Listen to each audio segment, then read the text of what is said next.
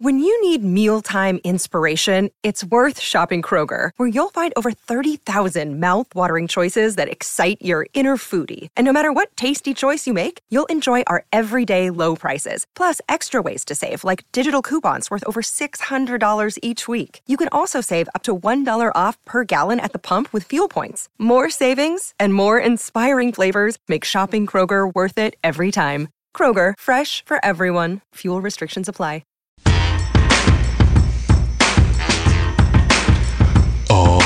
Yeah. From the cozy confines of the Starburns Industries recording booth, Harmontown is now in session.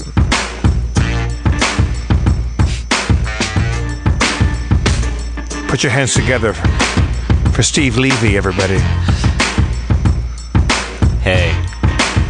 And the mayor of Harmontown, Dan Harmon. All right. Thank you for waiting. Can I get a little more of my favorite person in my headphones? Is that possible? I hear myself better. You want more of me? Uh, I was, that was a t- I, I tried to dance around it, but it's me. Um, thank you for waiting. If you're a subscriber and you're watching, um, Sorry, I, if it came up late, That was my fault. I got here late.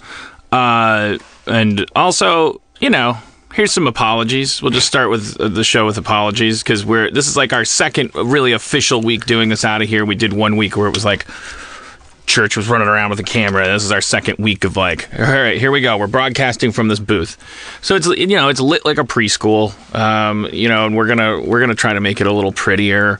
Um, it it it's we're, we're we'll try to we'll try to come up with a system where we're starting right at eight so that you the subscribers can at least be gaining things from this transitional period. Like okay at least i know it's on time now that there's no audience. Um, who knows if you like the audience more or hate the audience and are so happy that we're doing this but in any case like w- we we we're gonna con- we're gonna we're in progress. Like we're gonna keep on like evolving this Is the is the castle going to be a thing again? Is that is that going to get back online? My- yeah. yeah. I, we are currently as active as as human beings possibly could be in trying to legitimize that um, space. Um, it's a bunch of city hall stuff. Burbank is a a city where. Uh, you know, th- parrots are wild. They have wild parrots in Burbank. It's a it's a crazy town. You can still walk in off the street into a vacuum cleaner repair shop. Those are my favorite. Uh, it's a it's an old world uh, uh, community underneath a, a, a, frozen chocolate shell of of antiquity and uh, provinciality. And they saw 900 millennials on a sidewalk at you know late at night, and they freaked out. And but and I'm not saying they they well, also we were in violation of a thousand codes that Right. we didn't know we were in violation. And yet Chili John's runs unhindered. You, that, that place just just deals in diarrhea, and yet they are, they're, they're they're allowed to function freely. So there's a whole process, and maybe we can, I don't know, it people, a little NPR of us, but maybe we can make it part of the, uh, maybe we can do like remote pieces where we have Nolan like check in with us. Basically, his full time job, because he used to eat what he killed in terms of booking the room. Uh, now, now he's just a man without a country, so we're paying him uh, as much as we can to make his job to like get the venue legitimized. So he's like having to interact with city hall people and and and he's got to go to meetings and things and We should be documenting that. We should, can, is it possible for us to take like a little Zune and go out there and, and like podcast from City Hall while we're while we're trying to clear this crap up? A Zoom, a Microsoft Zune. A Microsoft Zune. now, what's the little recordy thing? A, Zo- a Zoom. I don't. Zoom. I, I, I just hadn't heard the word Zune in a while. I don't know what just they're wanna- called. I like that we have churches hanging out in the booth with us. Yeah, I like it too. Hello, church. um so yeah Church is wearing her uh, what, what can only be described as Matrix trash bag outfit. I love. um the uh and I and as long as we're we're we're shining a spotlight on some of the uh like like Nolan's out there hitting the hard sweaty streets of Burbank dodging wild parrots trying to get our permits back and uh you know let's let's doff our cap to Chris Baruff who you know we're we're we're crammed into Burbank's largest Harmon owned uh, VO booth. When I when we were building the studio, the room that we're sitting in right now was uh, was full of like boxes of uh, social security numbers and inspirational posters from a failed tax uh, company. And there was a, literally a guy in the in the corner of the room with the last phone plugged into the wall, no desk, standing, and basically saying, um, "Yeah, I got to call you back." into the phone next to a garbage bin full of everyone's taxes. I mean, if you were nefarious, if you were a dumpster diver, you could have walked out of this place with like it would have been like an Equifax on a very low scale because probably a bunch of Burbank business owners, uh, social security numbers. But anyways, this place was a pile of garbage. We built, and I said, let's build a booth. Uh, you know, the partners at Starburns were like, all right. And we started talking specs, and I was like, guys, one of these days we're going to be podcasting out of this thing. Make it big. Still not big enough to podcast out of comfortably. I mean, not make it look cool. And Chris is therefore. My point is, Chris. I thi- I think Chris it- is a hero right this now. is the same size as Howard Stern's little. Well, I think I, affair. I don't think that's true. I think you know how it is. Like in TV, it's like whenever, um, uh, you know, and I'm sure you at home, you know how this works. When they build a set for your TV show, uh, they, they, it's like it always looks way too big. You know, you always go like, oh, this is a show about poor people. Why is their house so big? And then the then the DP always says, trust me, it's going to look like confined. I think that the Howard Stern room is probably twice the size. No, of it's it's the cameras make it look bigger because have you ever seen the Wheel of Fortune? The actual physical wheel. It's tiny. It's it's like it's like five feet across. It looks twenty feet across. But if you if, like like like everything on TV, the, the Jeopardy set is like as big as this room. But the, you you put four cameras in there and you get some angles going and it looks giant. It's all bullshit. Well, yeah, I mean, you're kind of implying that Chris is doing a bad job because it's like if it looks cramped in here, then you're saying it's I have, it's I've, on him. I've not seen it on camera. We we don't have the same kind of. We don't have Jeopardy cameras in here. We've got. also, our uh, our I think bottoming off our list of apologies. Like last week, I think I think we were like. I was in a full-on blackout, not so much from drunkenness, but just from like uh, man shame. Um, I, I didn't hear the show, but you told me a little bit about it. Uh, but but I what and I didn't watch it, and I'm afraid to listen to it. But I but what, what I do know is that apparently our faces were behind the microphones the entire time. Like I think that people by and large are like, hey, I like it. I'm I'm a person that listens to the podcast. I I I, I wasn't getting as much. Uh, maybe they're getting something indirectly out of the 200 people in the audience, but then there's other things to be gained from our ability to focus and things. I, I'm sure it's a mixed bag. I'm sure it's a mixed bag, Aunt Natalie. But you're subscribers, so we take you very seriously. Did, did you solve uh, sexism and uh, and No. sexual assault last week? and I didn't set out to. What I I don't I don't know what I said. I talked for two hours trying to convince people I was a good person. But my important the important thing that I wanted to talk about that week was it's time for guys to be having these conversations with guys and with each other, with each other and with themselves. And and and it's and and maybe and and that guys and and, and then and then having said that, I wanted to confine things to expressing my own self to to set an example. And I don't want to say, well, guys are like this and girls are like that, but I'm sure I said a bunch of that. But like uh, what I what I wanted to do was say like, okay, from now on, the rule is we speak for ourselves. Um, you know, and and so I wanted to just say like that's where I'm at. Consciousness has been upheaved. Um, that's good. You have to aerate soil. You have to uh, chisel the ice when you clean the freezer. Tightly packed things that you don't have to think about. They are flawed things. Whether your revolution is racial, class based, gender based, whatever it is, however, one man, million man, non binary march, any, whatever, whatever the movement is, I think it's all, as my therapist said, it can all be summed up as consciousness examining unconsciousness and saying you need to be examined. You can't you can't keep ruling from beneath and as a, I'm sure I'm saying stuff that I already said last week, but as a writer, I celebrate the unconscious. I was always like the, oh, I'm the grimy monster. I'm going to teach you that the things that you don't think about are more important than the things that you do think about, and you're being dishonest with yourself. But narcissism is out. It's not fashionable anymore. Oh no! Yeah. I was just getting good at it. And like because it's okay to be a big baby, it's okay, but you gotta. But now I think the new rule is okay, but don't like don't just brag about it and be like, okay, I'm going to do nothing about this. Like otherwise, I, I feel like a fossil. Well, yeah. I mean, we're dinosaurs. Like, like we're not even that old. But, but our way of thinking is just not going to do it anymore. Like, we we- we're not allowed to skate by on the. The, the presumption that what we say goes because it, that was never a cool presumption in the first Right. place. But now, uh, it's uh, we we have to adjust. We we must adjust. To- the- We the- must. We must. We, must adjust our the bust. bust. Yeah. The bigger, the better. The tighter, the sweater. Hey, the can boys I, depend can, on can- us. can- can I do a little house cleaning and talk about an issue that I don't know the answer to? Okay. Uh, we're sitting here holding some beautiful glassware made by Jane Cook, one of our solid, lifelong Harmenians. And yet, I've, I, I've it's been brought to my attention that she has now left the fold, she, she's boy, boycotting us, or, or, or what, what's happening? I, I, I know what you know. I don't know anything. I, I don't. Yeah, I don't. Was know. it because of last week? Because of your. I don't know. I don't know. I would find that hard to believe. I don't think so.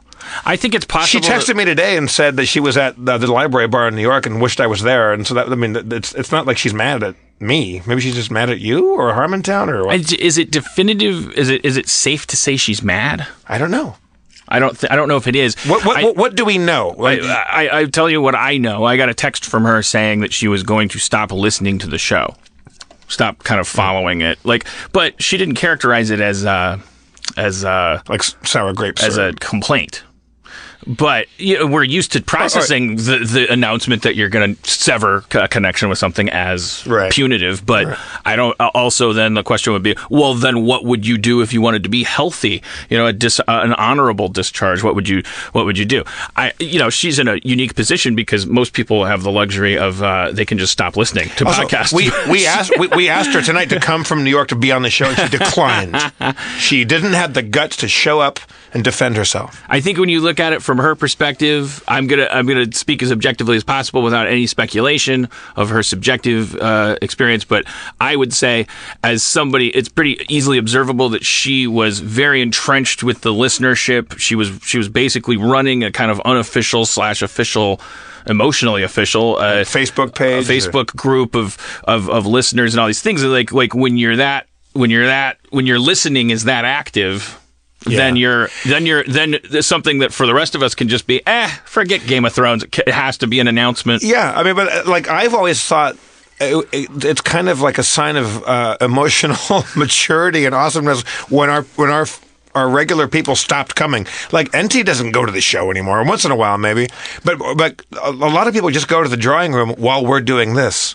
Th- Like th- that's their Harmontown now is being at the bar. some people yeah they fill up their little cup I, wh- wh- who was the Russian guy what, what was his name? Anatoly. yeah Anatoly used to come he was the you know I, it's like and then like if you're immature you go like oh so you just wanted attention and now that you're not like a special audience member now you're just gonna bail but it's like there's a positive way of saying that which is oh you were like a friend of the show and like you experienced the show on a higher level and But also, like, like if, if I went to five Grateful Dead concerts, I could go.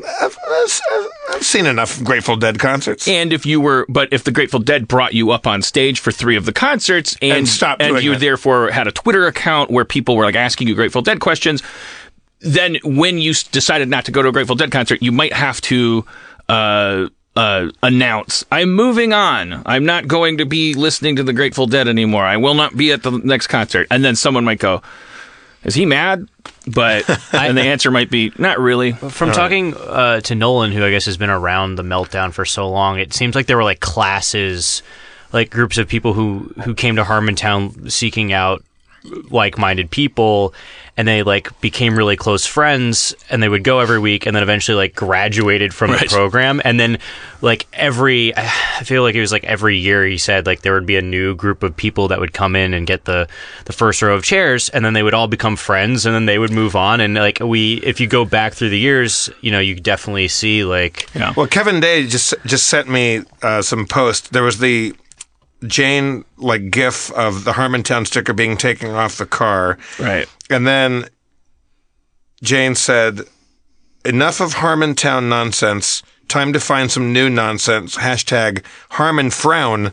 Hashtag moving on. Harmon frown. Okay, well, Harmon some frown. negative connotations. Harmon there. frown, yeah. All right. Well, Jane, if you're listening, first of all, busted.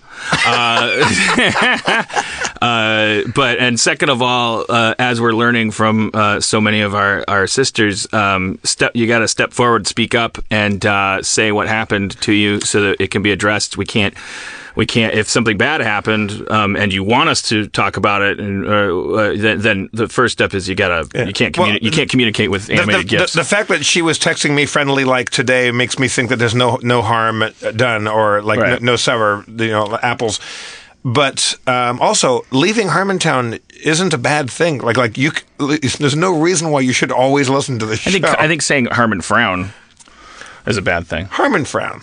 Yeah. You got to turn that Harmon frown upside down. All right. Because pee is yellow Well, and poop is brown. uh, yeah. On the off chance that the offense was uh, lack of attention, um, we are now participating in an unhealthy syndrome. So let's move on. All right.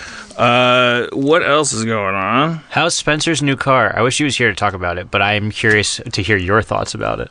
Uh, Spencer got a Honda CRV. And it's yeah, I don't, I don't know, I don't really have anything to say about it. I mean, if Spencer was here, it'd be he, funny to talk about. didn't he but- already have one, or he had a Ford something or other, right? he had a what was that thing? It was it was like as a- iconic as the Mystery Machine. it was just so Spencer. Expedition? I don't even know this. I don't know. It was purple, and it was and it was you know it it it, it was infused with pot. Wh- wh- When you get when you get your your because you've been talking Dan because sometimes you talk about how rich you are and then lately you've been saying that you're you're broke or that Broke, you're that- pretty broke. But then you're going to get this Rick and Morty fortune And I'll that's be rich. I will soon be rich. I might even look. I'll, I'll make a pitch and I might even help you out on this one because I want this to be a thing. Can we get Spencer like like a mystery machine? Like can we get him an airbrushed like Ford Econoline van with, with bubble windows and it, Vikings and dragons Why are we do, why, why, why is there why are you campaigning to get the guy who just got a brand new car? I'm saying we could step up his we could step up that Spencer game a little bit. What about stepping up my game? He just Levy just got an Audi. then now Spencer's got a CRV. Spencer drives me to work every day. I have no car. I got a bicycle. But you don't want a car. I don't I don't need one. I do want one. You don't. You do. I need my next car to be a Tesla, which I cannot afford, so I'm waiting. Why don't we? Did, didn't you meet uh, Elon Musk or what's his name? Yeah, but I wanted to be different and Have him. him for a okay. Tesla. Okay. Here's my new pitch. Since you're pu- since you're buddies with the scientific famous people, have him make you a a hybrid van or an electronic like e van. I mean, somebody suggested uh, that I ask Elon, my friend, first name basis, uh, to make me a dedicated Hyperloop from my home to work. That makes sense. What's a hyperloop? It's uh, it's a it's a it's an imaginary uh, L train for rich people. That you just go zip zip. and, it's like, super yeah. fast. Just from like from It's one of his many dreams. Right. Because I always said like I, I, the only reason I, I, people want to live up in the hills, the Hollywood hills, you know. But like, the, what if you forgot your wallet? You got to drive all the way back up there. It's a nightmare. But if you did live up there and you were like Drew Carey money or you know Sam Simon money, and you're up living at the top of Mulholland Drive, you get a zip line to the three places that you like to go. You I get think one we ta- didn't we talk about this once? Like Yeah, we- yeah. It was. Uh, or ski lifts. no, you you fucking have a system of ski lifts where you just get in a chair and go to wherever your job is, go back to like up to your house, uh, little Dom's drawing room. you, you have, you have a, s- like a like a four ski lift system. Everybody, you get you get you get a number of zip lines that are proportional to your uh, financial bandwidth, contribution to society, whatever metric Right. you want to promote. We- and then and so I'm a five zip liner, so I get Right. five. Like it's like having uh, fast travel. if I if I if I just had a, a slow ski lift from the drawing room to back to my place, that would be worth its weight in gold. well, kind of what you're would you talking die about. though? Huh? Because you just be drinking all the time. I do it anyway. I'm still here. I, I, but, but I, I I might die in a lift going back and forth. Also, there's like liquor in our houses. We're grown men. Yeah. Uh-huh. like we're not. I don't really have like intervention. I, I, I almost never have actual liquor in my place. Once in a while, like if it's a gift, I like to go out to drink. Mm-hmm. well, yeah, yeah. I don't drink. I don't drink at home unless I'm with someone else. Right. We we talked about the zip lines. It was years ago. It was our UCB show in New York when we were doing the Great Minds pilot, oh, and you guys were on absinthe, and Oh. Spencer was back when Jane was our friend. yeah. Uh, The zip, yeah, yeah. I know we talked about the zip line thing. Was it? It was. It was a podcast episode. I, Yeah. but I, I, I'm upgrading zipline to ski lift because I don't want to have to do like hold on to shit. I Why don't to you just get? Uh, why don't you just be like the old lady in Gremlins and take a take a uh, fancy stair, the stair? chairlift thing, the, the, the stair. We'll just we'll just make Los Angeles like the Winchester Mansion, and then just, just where where those stairs go? They don't really go anywhere. That's just when Jeff needs to get to Glendale. um, the, the, the, but it's, um, uh, but I just got a bike, which is kind of like a kind of Yeah, like the healthy I- version. You of looked really good on that Do you have a- bike. I'll tell you what, man. f- From where we live, if you take a if you get on the bike and Yeah. go down to Sunset Junction, which is what we did, and I had a then you're fucked because you got to go uphill. All I the way know, but I'm saying like the zip zip line, you'd be fucked too. That's why But- ski lift- But ski- one ski lift one direction. Yeah. it was a It's a great- it's a great band. wonderful experience. I was like, I can't believe. what if you had One Direction, the band, actually just carry you like on a litter? Yeah, you just it's like Schraub now, just connecting dots. Uh, I think if you, if you really had money and you could afford, at some point, everyone has their price. You could get One Direction to carry you like on their shoulders to places if you really, really had the dough. I don't know why you would do I, that. I worked with them once. Yeah? On iCarly.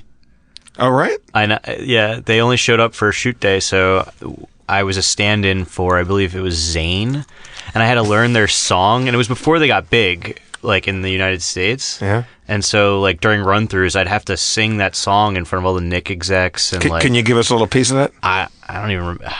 I don't know. Come a on. You- Uh, um, give me a little bit. Church, what how's that song go? That that's what makes you beautiful. What's like the what's the hook? Nope. All right. It was like uh, Was it- that's what makes you beautiful. I, I don't remember the. I, I don't remember the words. I honestly don't. I try to forget. I don't even know what anyone's talking about because I'm just thinking about Elon Musk, his beautiful, tall, worked out, f- masculine, s- intelligent frame. You guys look good in those pictures. What was the circumstance that you guys met each other?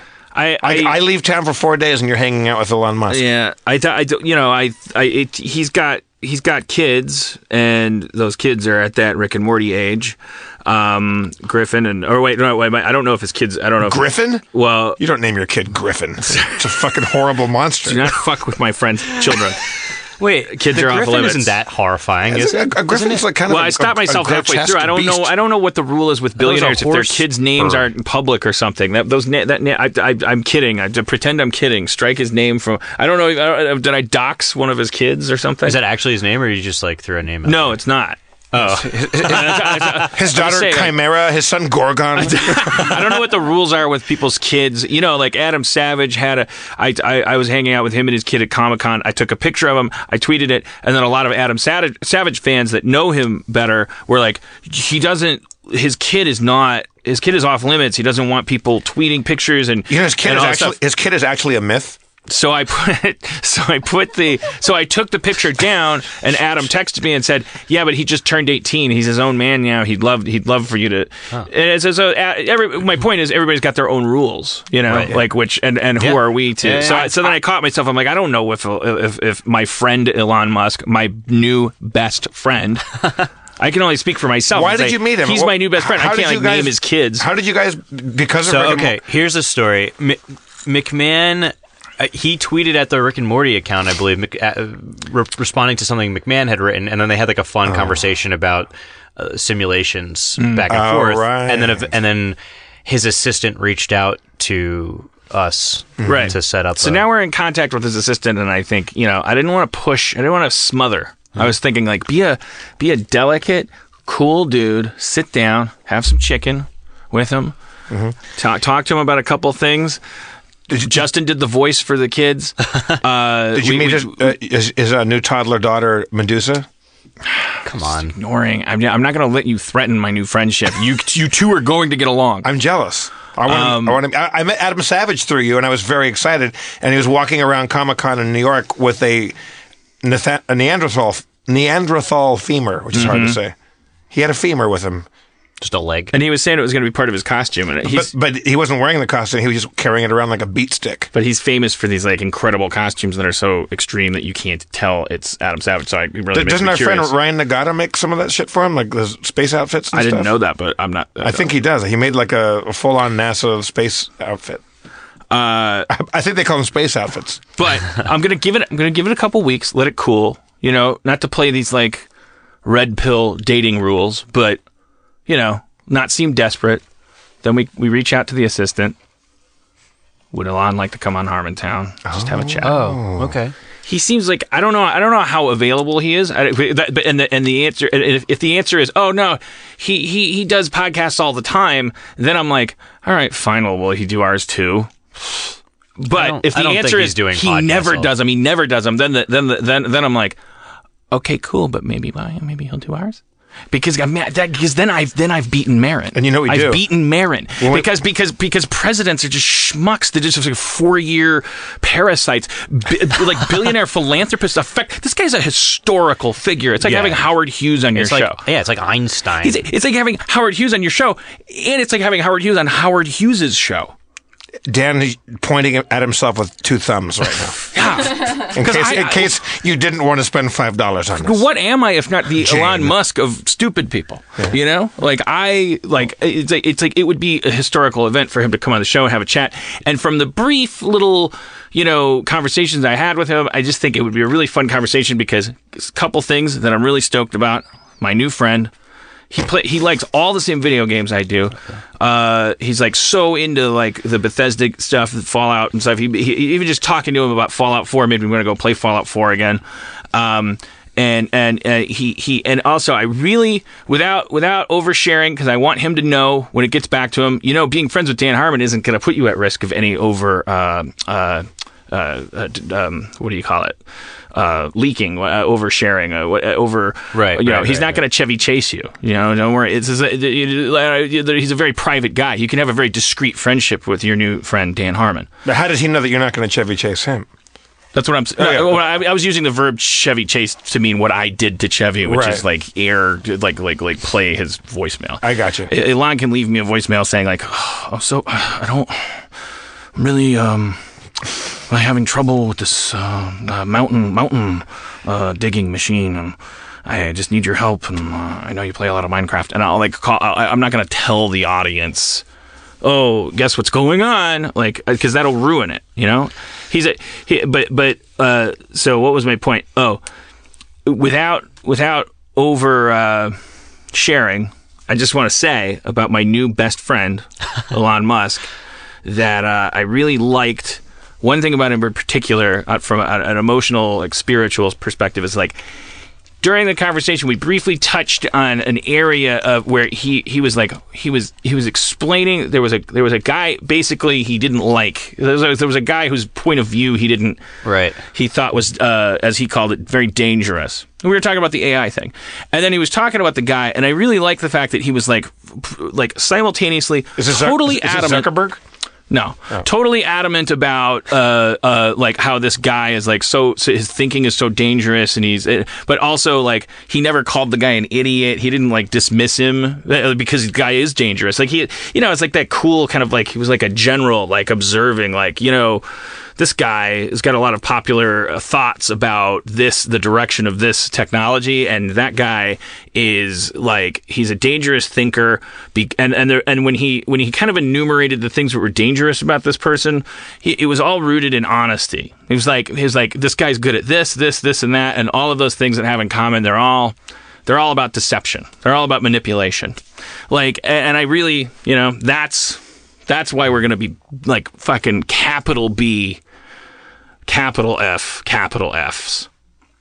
It's because we we're we're like you know, and and and but but like it'll be like you, me, and Big, Dino. big, big, fat fu- fuckers. What, what? I'm kidding. You're gonna get I'm jealous. him. I'm jealous. I want to meet him. Well, you you you go, like don't fuck it up. Then. You're don't you're making you're making it sound like you're going to steal Elon Musk away from the world, and you guys are going to go live on a little beach together. no no no no.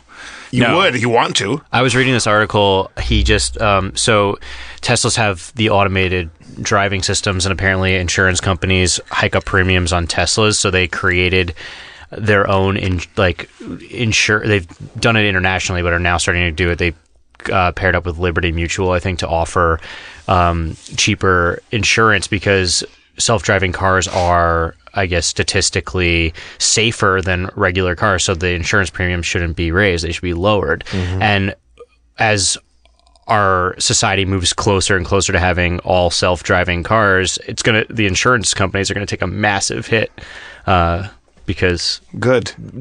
Drivers will be much safer. They'll be all automated. was- is it Liberty? He's- is it Liberty Insurance that, that there's always some asshole sitting having a coffee in front of the the, uh, The- yeah. the Statue of Liberty? yeah, and they say some really you, dumb you stuff. You just bought a car and then you drove it into a tree. But guess what? That wasn't the smartest thing you ever did. And now they want to. You know, it's like fuck you. Like like I'm just trying to watch news. Insurance has to be one of the like m- yeah, it's Yeah. that's like the dorsal fin on the shark of of the of capitalism. Like it, it's like it's like it, no, that's not a good metaphor because the dorsal fin just warns you that it's there. It's like it's the it's the ridge on the Rhodesian ridgeback.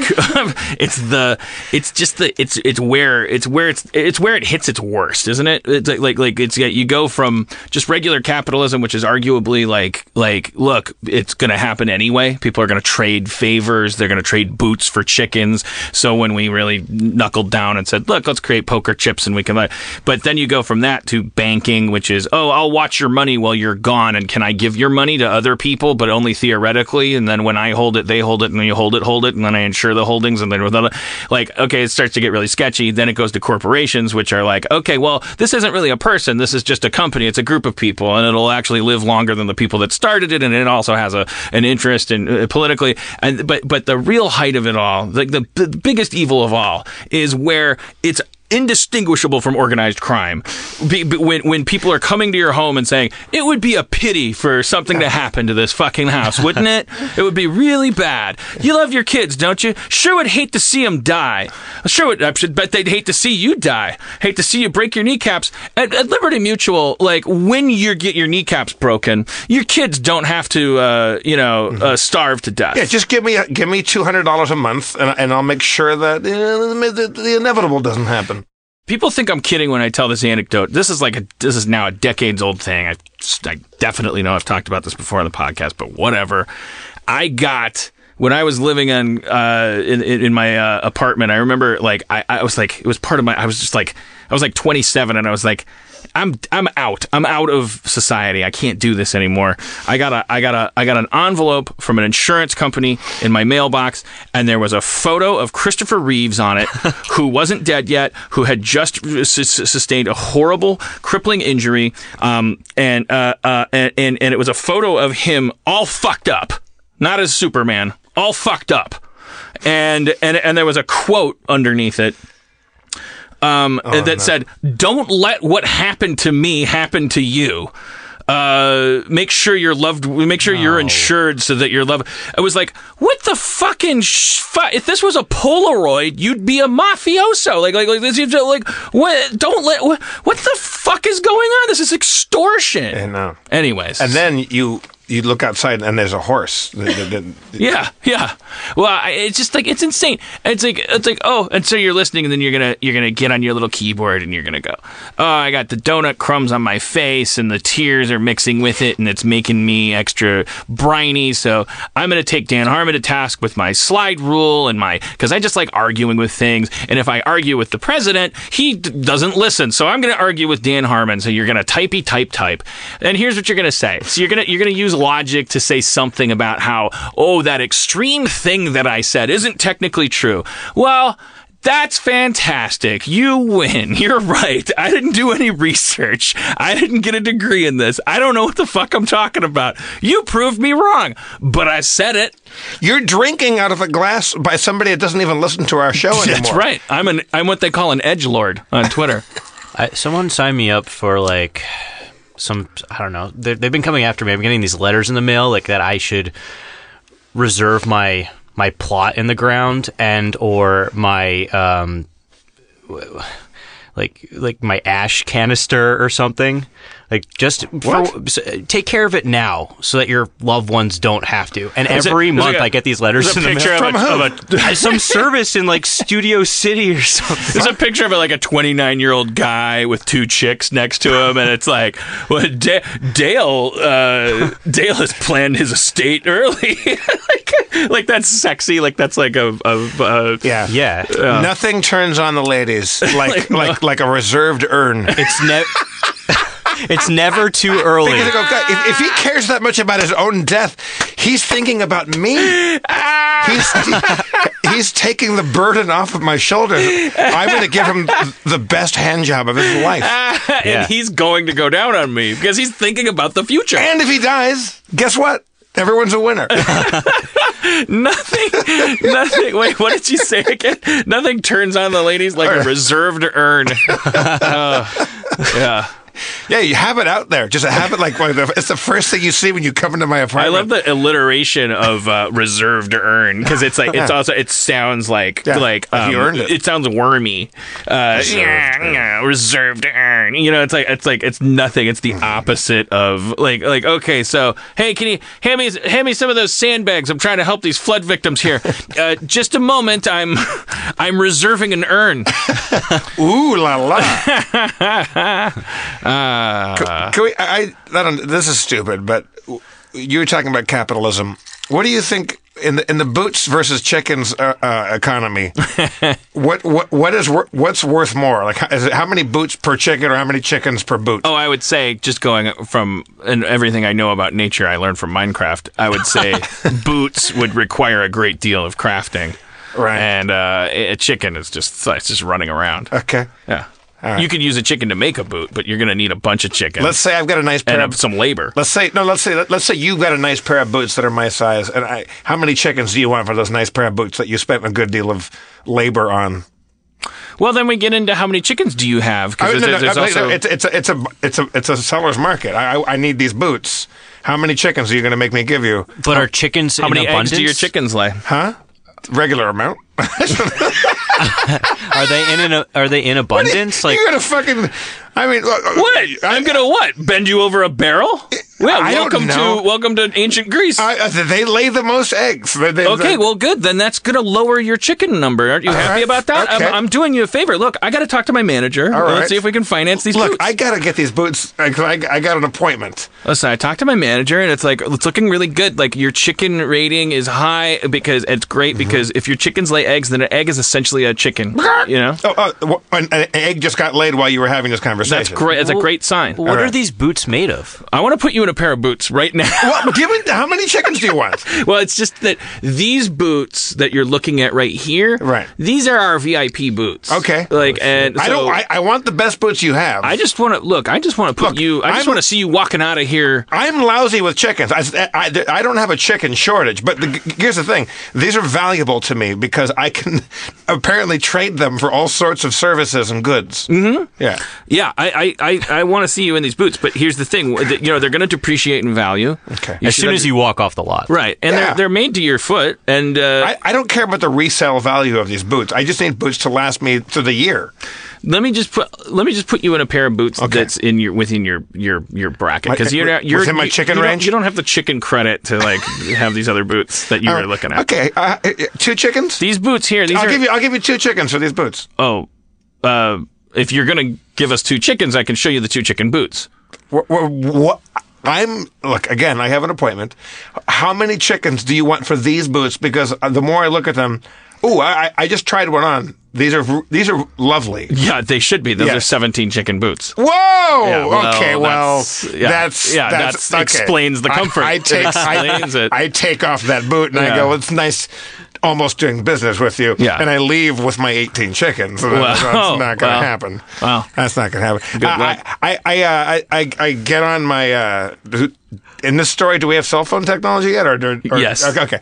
I get on my cell phone and I say, uh, Siri, uh, wh- wh- where where can I get a nice pair of boots for eight chickens?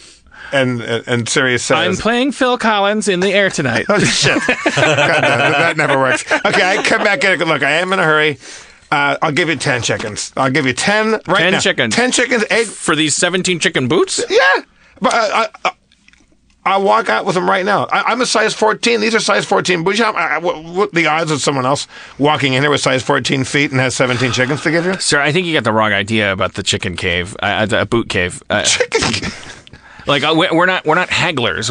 I- What you do here is we provide a service. We try to put people that don't have boots into boots, and it costs a certain amount to create those boots. And we just we're Okay. essentially like a co-op. All right.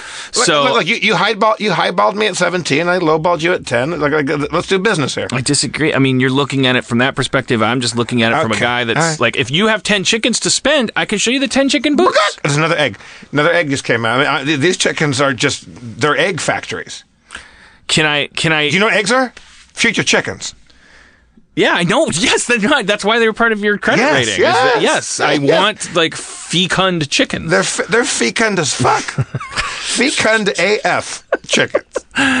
Um, I have. Have you considered before we go any further? Like, I, I'm gonna I'm gonna put you in a pair of ten chicken boots, I Don't want your 10 chicken boots. but I want you to. You can't walk me back from 17 chicken boots to 10 chicken boots. So the ten chicken boots aren't good enough for you, but you, that's the amount of chickens you want to give for th- seventeen chicken boots. I, th- I think I think you're trying to rip me off. Oh, here. that's insane. That's a projection that you came into this cave with. I'm Like- saying, look, th- th- th- this is a big city. I, there's there's other boot makers out here, and I, I and some people like to do business. It's a loose knit uh, uh, uh, network of caves uh, in, a, in a world where you- cell phones. If you think the next thing I'm going to say is, here, uh, how about 14 chickens? You're out of your fucking mind.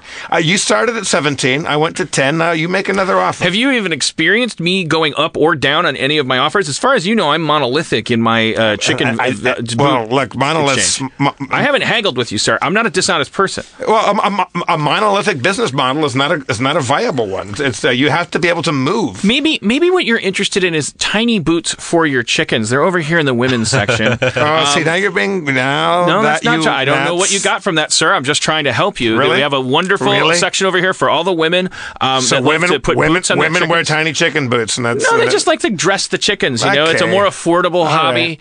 right. Um, it kills the time. I now I don't want. Uh, I, as you know, women I are- want these boots less and less when now that I know your politics. oh, sir, I my my only politics are a, a bootless foot. and that women hating. It, no, oh, sir, Just no. diminished We. Okay, love- okay. We love. How women. about 17 chickens? Who the fuck is this guy? this? Is Andre? Oh, Jesus Christ! hey, I'm Andre. Hi, Andre. Hi. Which, wh- look, I'm trying to get these boots. Seventeen seems high.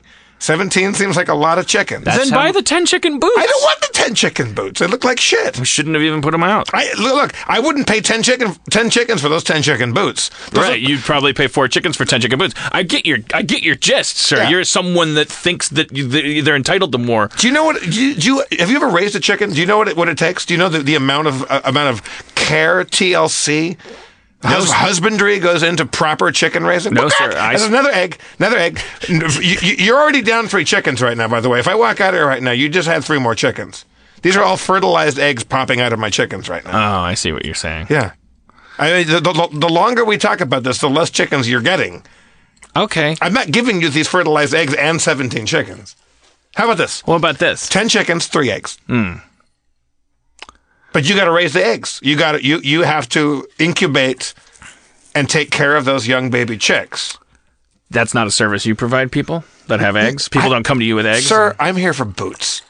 Well, if I'm getting into the business of chicken uh, egg owning, How about this? Okay, look. You give me an idea. What if you and I go into business together? It's kind of an anarcho syndicalist idea. You you give me some boots occasionally. You get all the chickens you want. You get eggs when you need them. together we corner a society that is basically boot and chicken based. Yes. There's and, like and, and, and we stop this idea that boots and chickens are worth No, more no, or we less. enter than the idea that power is for sale. See now again, and we I- own it. Well, uh, you're making it. I, I would. This seems more fun until Wait, you drew me out into. A, I thought you were. No, I'm talking about. I'm talking about um, um, mutual like bene- be- benefits. Like Oh. you know, like like you know. Back, Yeah, yeah, I, I like that too. Yeah, you don't like power? I- I'm gonna go down to another boot store. look, if you I- know, if you have how- power, how- you can la- use it to create communism. yeah, like, course. don't you want I- I- power? yeah, I, I, I could do lots of things with power. I, I'm, well, how late are you open? I'm going to go check out a couple boot shops and maybe I'll come back. 9 p.m. 9 p.m. Andre, you're not helping. What else you got besides chickens? Um, Andre, Yes. what are you what are you doing this afternoon? I'm working. Um, ten chickens says you're my, you're my new assistant. What the? You're gonna give me ten chickens to be your assistant? You know, how about this? I'm going to give you ten chickens just to have lunch with me and hear me out. What? the fuck you could have had? That's you're you're blowing That means I could buy out the 10 ass. chicken Motherfucker, boots. I'm made of chickens. I, I, well, then what the seventeen fuck? chickens. I'm just a businessman. You don't get this many chickens given seventeen chickens away for every boot manufacturer you walk by. I I, I, I like Andre. I like your style. You got a deal. I'll have lunch with you for ten chickens. okay. Andre, uh, after he's done peacocking at this lunch and you come back because there's nothing substantial about the game he's running, you don't have a job. Well, that's okay because then I'm gonna doesn't need a use job. The got- chickens to raise more chickens, and then I'm gonna buy those 17 chicken boots. Andre, what have I always told you? Words don't cover your feet. Okay? He's he's he's doing nothing. He's got a pile of chickens. We don't even know they're his. Go, go, go to lunch. Good luck. I'm I, I swear to God, man, when you come back, like you are not working at this chicken cave. I'm gonna have a chicken empire, and then I'm gonna buy cave, your entire store with my chicken empire. Later at lunch, listen, Andre.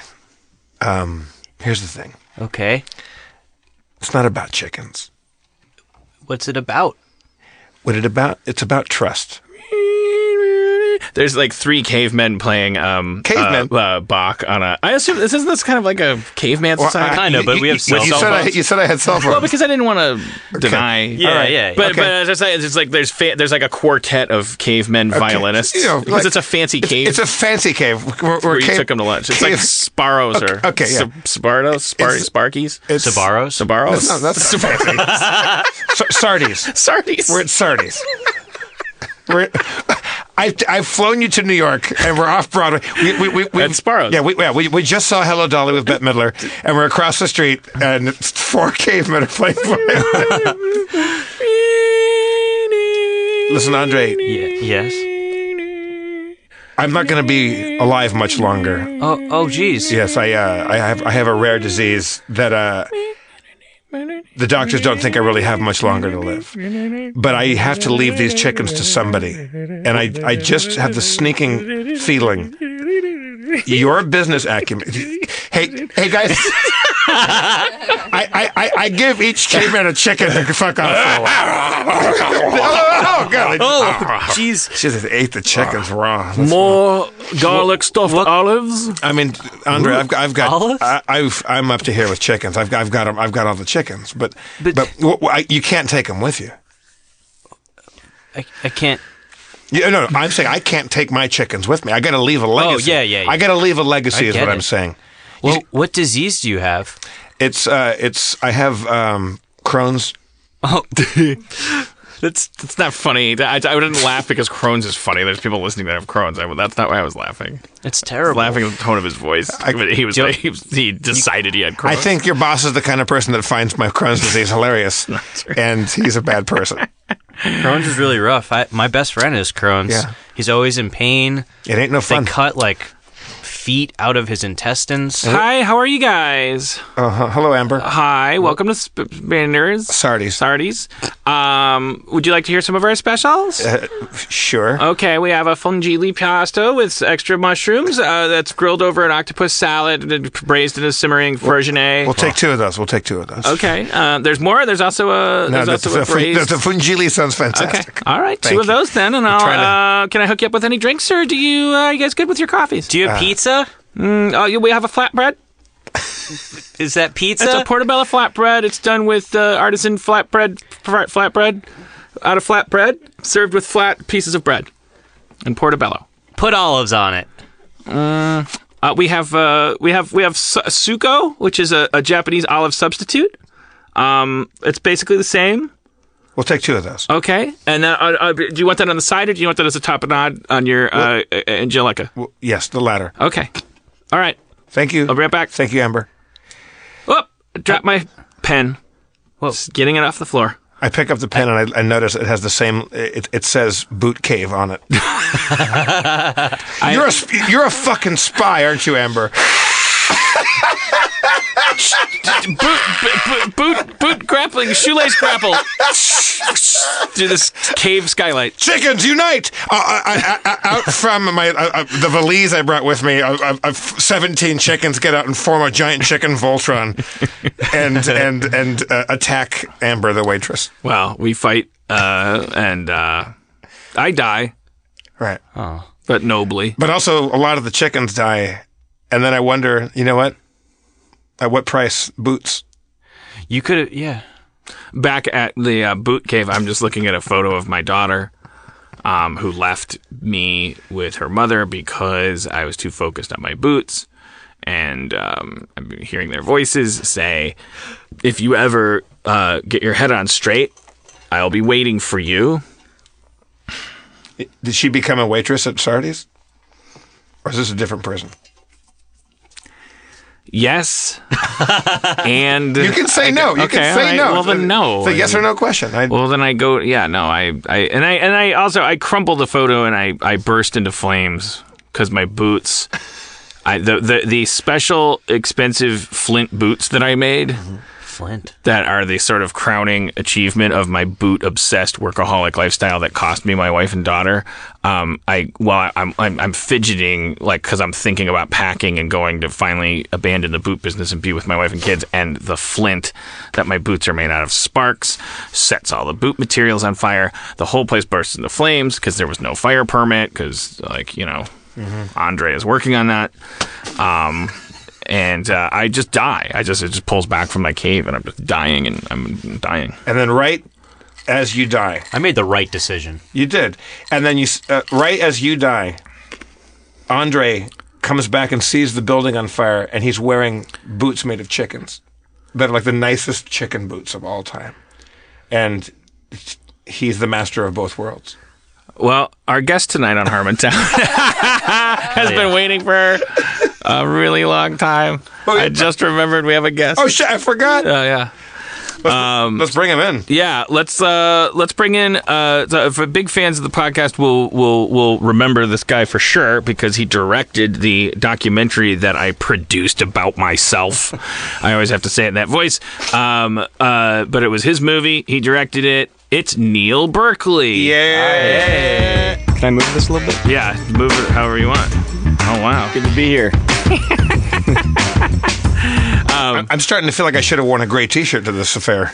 I, ca- I, I, I, I want to point out at the top, because I'm, I'm getting self conscious. Uh, the reason Neil's a guest isn't because he made a documentary about me.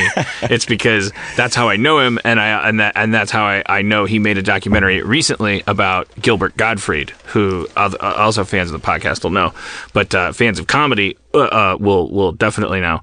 Um, so yeah, you just did basically. I mean, well, well, well, well. Did you do the same thing with Gilbert that you did with me? Yeah, I just started showing up at his house every day. Like I, I moved to New York and just started living there. I'd go to his house every day at nine o'clock while he's having his coffee, and I wore him down. Finally got him to open up, but yeah, I just sort of like became part of his life and followed him around. And went to like fifteen different cities in Mexico and Toronto. How This- co- how comfortable was he with you becoming part of his life? he hated it. He for for the first two months he he hated it. He was one of those guys that he doesn't really say no to anything. If you put something in front of him, he just does it, whatever it is. And I his wife said, "Come over and try this." And I would do it every day. And um, he he he never even dropped the character. Like he was in the voice. You met him Right. when he's not in character. Well, I would go over there and he would talk like that, and his eyes Really? would squint. Yeah, he would do it. And then finally, I was just going over every day, and he stopped doing it. Oh, Oh, Yeah. really? That's So- really interesting. He does. St- yeah, he, he does. He doesn't. He, you know, you've met him. It's very awkward to be around. yeah, I mean that sounds well. That sounds a little more critical than I would say it. But uh, but but you know, you're a director. You're not an empath. But uh, I mean, I, I find it fascinating. I mean, it was uh, his choice because I, I I I mean, yeah, like. I grew up on Gilbert Gottfried. Like he, you know, he he does that character, and you know, but it, it, it's not quite like it's like we're friends with Bob Goldthwait, who would get on stage in the same era of comedy where it was like stand up was so popular you had to have a fucking accordion or a hammer for a head or and and, and there were some really funny stand ups who like but but it was like look you got to have this like character to get like, like but then there's these guys it's like it's like so Emo Philips you know is he doing a character Yeah. i've never had a conversation with him where he didn't kind of Yeah. sound like the way he sounds on stage and um and um bob goldthwait there's an easy definitive line but you only know it from talking to bob bob owns that line and Yeah. says when i was doing that performance i did that act that's not me i am now me as a you know like he Yeah. you rely on him because otherwise you would listen to Bob and you would go oh you just made that sound that Bob that that screechy Bobcat Goldthwait makes like he makes he does still because how much of it is like is is is well this is how I talk you know like sometimes when I get on stage and I have to say something difficult like I find like I'll, I'll like like like like I I I I, I like like like like like like like I'll. I'll cover my eyes or like, like I'll, I'll, I'll just engage in these like really arch behaviors that I know that if I step on the gas there, then it's like okay, look, well then that, then you can get through the nervousness. So I, I, I, I you're not shocked to learn that I brought you on and then did all the talking, but this is what this is what I, I imagined we would get to this eventually, but Well, now yeah, we're like well, right into it. My, Like my question off of what Dan's saying is when he dropped the Gilbert character, what was he like? Like, like was that, what was the difference between the on character and off character? Well, most of the he wasn't like performing. He did do for a long time. He would do like canned lines. Like he would do. It was like being on a talk show with him. You know, people go on talk shows and they've got these canned lines and they know are going to get reactions. It was a lot of that. But eventually, he started talking to me about his mom. He was very close to his mom. Lived with her till he was almost forty. Um, devastated when she passed away. His sister is a photographer. She actually shot the whole process of her mother's very sad death. Um, I talked to Gilbert about that and talked to his sister about that. talked about his father. He his father died when he was 19. He had a horrible relationship with his father. Um, what kind? I mean, first of all, what was the? Let's start with the dad. What were the? Why was it horrible? horrible, horrible in that he was he's one of those dads that was like become an electrician, get a job. Gilbert quit school when he was 15 and started doing comedy immediately. And he would leave every night to do comedy all night, and his dad just didn't get it. And there were arguments and fights. And then when his dad died, Gilbert Gilbert expressed a, a lot of pain about his dad not seeing his success, Right. um, which every comic I talk That would to, fucking kill me. Yeah. Like I, I got, I, I, I don't know what I'll happen. Erin, my ex-wife, uh, star of our documentary, uh, she would always say to me, and I know she's right. Like whenever I would say like anything about my family, who like, like my parents didn't come to my wedding, I still don't know why. I won't ask them. Like what is that? and then Erin's like, "Why won't you ask them why they're not coming to your wedding?" And I go, "Because that's what they want." And she's like, "You're fucked up. They're fucked up." And when your dad, because she, her, she lost her mom when she was 17, and she's like, "And when your parents die, you're gonna be super fucked up about it, and you're gonna make it everyone else's problem, and you need to deal with it." Like I, I'm making her sound. I think I'm making her sound like a hero, but if if, if you're if that's to you making her sound like a bad person, believe me, she's not. Like, like, like she was saying it, you know, she was like, she was telling it like it is as a person who had a, a parent pass. And it's, it's, sorry, sorry to derail you, but, but like, I just, I'm imagining that, like, because like what I do have with my dad was a moment where my dad said, that he was proud of me and that and that he and that he, he observed like it was it was way back in the channel 101 days. We got a VH1 pilot and that was enough. We had a my dad said that like, like we were having a celebration party because we got our show on VH1 and there were just there was a bunch of people in a bar celebrating because we had done channel 101 we had followed our bliss we had done it for free and now we had a television show. And my dad like expressed to my satisfaction emotionally like is like I arrived. Like my dad was like, "There's a lot of people in there that are very happy because of you, and that makes me very proud of you." And I was like, "Okay, cool. Your hotel's down the street." It ran, ran, and just like burst into a thousand tears, and and then so I'm done.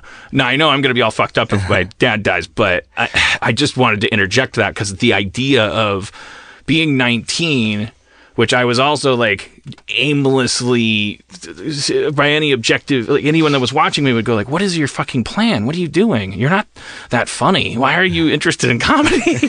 Like like like if my dad died at that time I I, I can't even imagine. All right now No, continue. No, no, that I, I talked to a lot of comics about that, and every comic I talked to, that they were all like, "Yeah, most of us are up there performing for our mothers." We're Yeah. trying to impress someone that we couldn't impress in the home, and we're trying to do this thing so we can go, look what I did, look at me on TV. And like Artie Lange's died before he became successful, and Jay Leno's mother, like they all expressed real sadness about their parents not get- being able to see that. Is, Yeah. is, is this in your films? I'm, I'm sad to say I still haven't seen it. Yeah, it is. Yeah, yeah. Jay Leno, who uh, has has this real heartfelt, sincere moment where he says to me, "That's the saddest thing." Because Gilbert's really beloved uh, by other comics. Oh yeah, big time. Yeah, there's a lot of pressure. Like uh, J- uh, Jeff Ross and Dave Attell, and I think Howie Mandel at the end of their interview said some version of "Don't screw this up." we love this guy. What, did, did, w- I asked you, I think when you had just started making it, about the there's a story that comics tell about the greatest opener of all time, about the the, the Jonestown massacre. Did you ever ta- ask him if that was like verify that story? He, yeah, he, the the Jonestown massacre story. I, Yeah. I forget the bit, but yeah, he has a famous Jones, Jonestown. Because. I, I remember, like, I think Drew Carey told it to me, or or but uh, other comics know about it, and it's like a the most famous opener of all time. And it was like one of those things where, when a horrible tragedy happens, the day or two after that, it's hard to go up on stage and do comedy, and audiences don't know if they're allowed to laugh at anything, or as a comic, you don't know if you ought to be making people laugh. that, that's a big part of the story. Yeah, And uh, so, but is it, is it is it in the film, by the way? that joke. Yeah. No, Because, they're- as, as I remember it, can I can I do my bad version of it? And I, I'm sure it's Yeah. I'm sure I'm fucking it up because it's you know it's this is something that was told to me a long time ago. But he was I think at the Fillmore and he's like, oh the Fillmore uh, in San Francisco, what a great place. I grew up here, uh, he, which I don't think he did. And I, again, I'm probably making up a lot of the details. And he said, uh, I saw Janis Joplin here when I was a kid, and I ended up meeting her. I became friends with Janis Joplin. I was with her when she died. She died in my arms. I held her in my arms as she died. So to be here at the Fillmore is amazing. I, I saw Jimi Hendrix here. Became friends with Jimi Hendrix. Was with him when he died. Held him in, in my arms. In my arms as he died. I just got back from Jonestown, and boy, are my arms tired. and it was like the day or two after the Jonestown massacre. now, my, my, I, I, I want to know how close am I to getting that right? That's it. That's the joke. Yeah. Yeah. The one Bill Burr told me he saw him do it. And I think it was right after Jackie Onassis died. He said, "I met Jackie Onassis once. First thing I said to her was, "Do you remember where you were when?" um, the, the, the, the I want to go the, the, when the Dave Attells and the uh, and the and the uh, whoever else you interviewed, like you, you mentioned a couple names, like Yeah. Love these guys, and um, and they know Gilbert better than I do. I had one encounter with him because of my your relationship with him. He came and did my show, whatever. Put a pin in that. But uh, um, when those guys would get up from the end of their interviews and say, "Don't fuck this up. We love this guy," what are they? Um, what are they?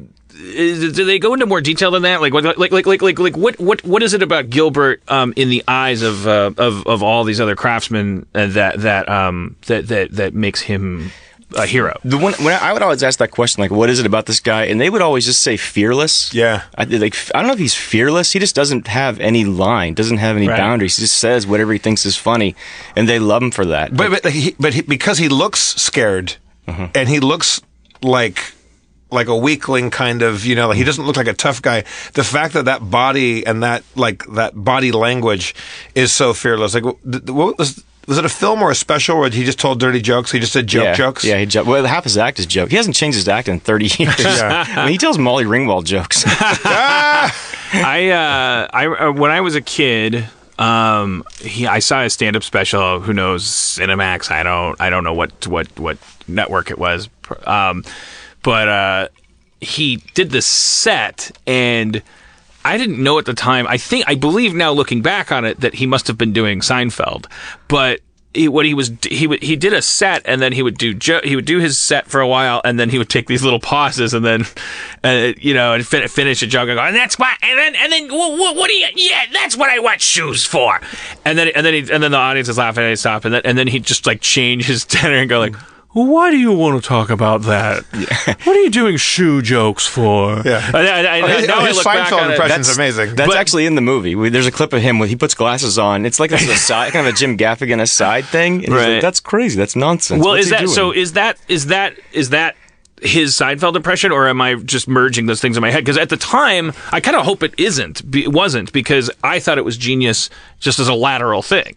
That it was just, it was sort of like Ken Meaney's, Kevin Meaney's, uh, you know, his mom, his inner monologue about his mom. Always was like, uh, like, Yeah. like, like, I, I love it. You're like when- a crazy person. Yeah, like when comics are just like, because I, I do that too, and also D- D- Dana Carvey, uh, when I was doing the Great Minds episode with him, where he was doing JFK, like because I had mentioned like uh, Dennis Miller's uh, impression of him, like Dick Harvey was like, like no matter what he did for the next six hours, like and then he would just follow it up with this like horrible criticism of himself in the voice of Dennis Miller. It's like- it's Wow. just- he just like riff a riff a take because it's a largely improvised show, and then and then they'd like, okay, cut, we'll, we'll, we'll let's set, let's do it again, and then and then he'd be like, Jesus, Carvey, what are you? And, you know, and he would just like lay into himself like under his breath. Anyways, there's something really important about that because Justin Roiland is like it's Rick and it's Morty. It's Yeah. it's, it's it's like it's it's. it's I asked him about that character. He would never cop to it um, because so, so it wasn't interesting in the story. Because he wouldn't ever. dad. Say, I was like, "Is that your mom or your dad? Is that someone in your past talking to you like that?" And he was he would say, "No, I just thought it was funny. It's a bit. It's what I do." But other comics have mentioned that.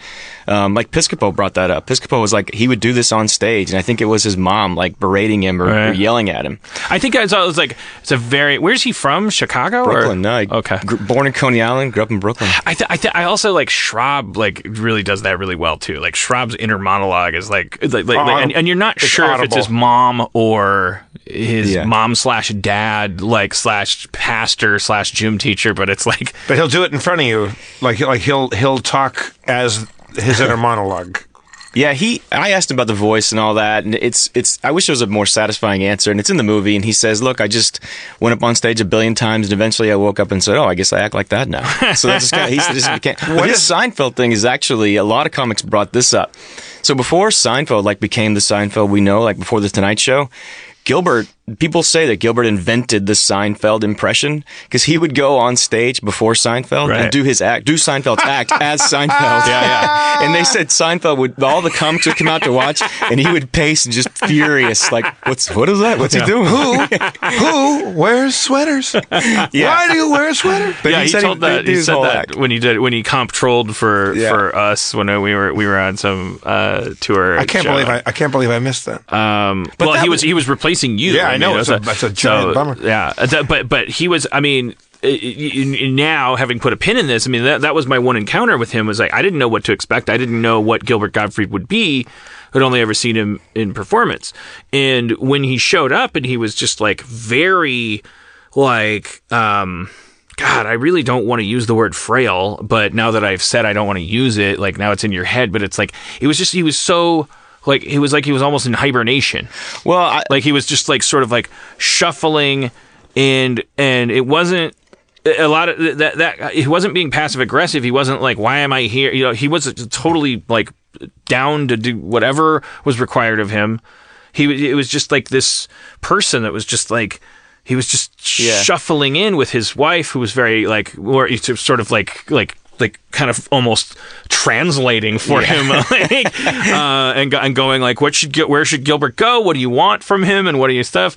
Uh, and and and and and but it, and he was just very good and he was like so what do you, what do you want? I, I, I don't I can't remember how what he sounded like but I would go like oh you just go out there and you just sit in a chair and like explain. I was like okay all right okay yeah yeah. And I was and I was thinking like what's he gonna sound like when he goes out there? Right. Yeah, and no, then he that- went out there and people like went crazy and then he kind of like stepped on the gas of like milking how people were going crazy and then it's just like ladies and gentlemen ah, harmontown and i was like holy shit gilbert gottfried's here but that's the reaction a lot of people have, and I remember that. I guess that's what I meant by awkward. Like when you do meet him off stage, especially if he's about to perform and has to deliver. Like I've gotten phone calls from people that I've set up for him to do stuff, and they'll call and go, "Hey man, uh, is he okay? Is he does he not want to be here? Is he upset? Like he's because he's very quiet, and he would not be upset if I said this because people that watch the movie, the way he is physically with people, like anyone with any sort of like spectrum-y stuff in their family, have all said.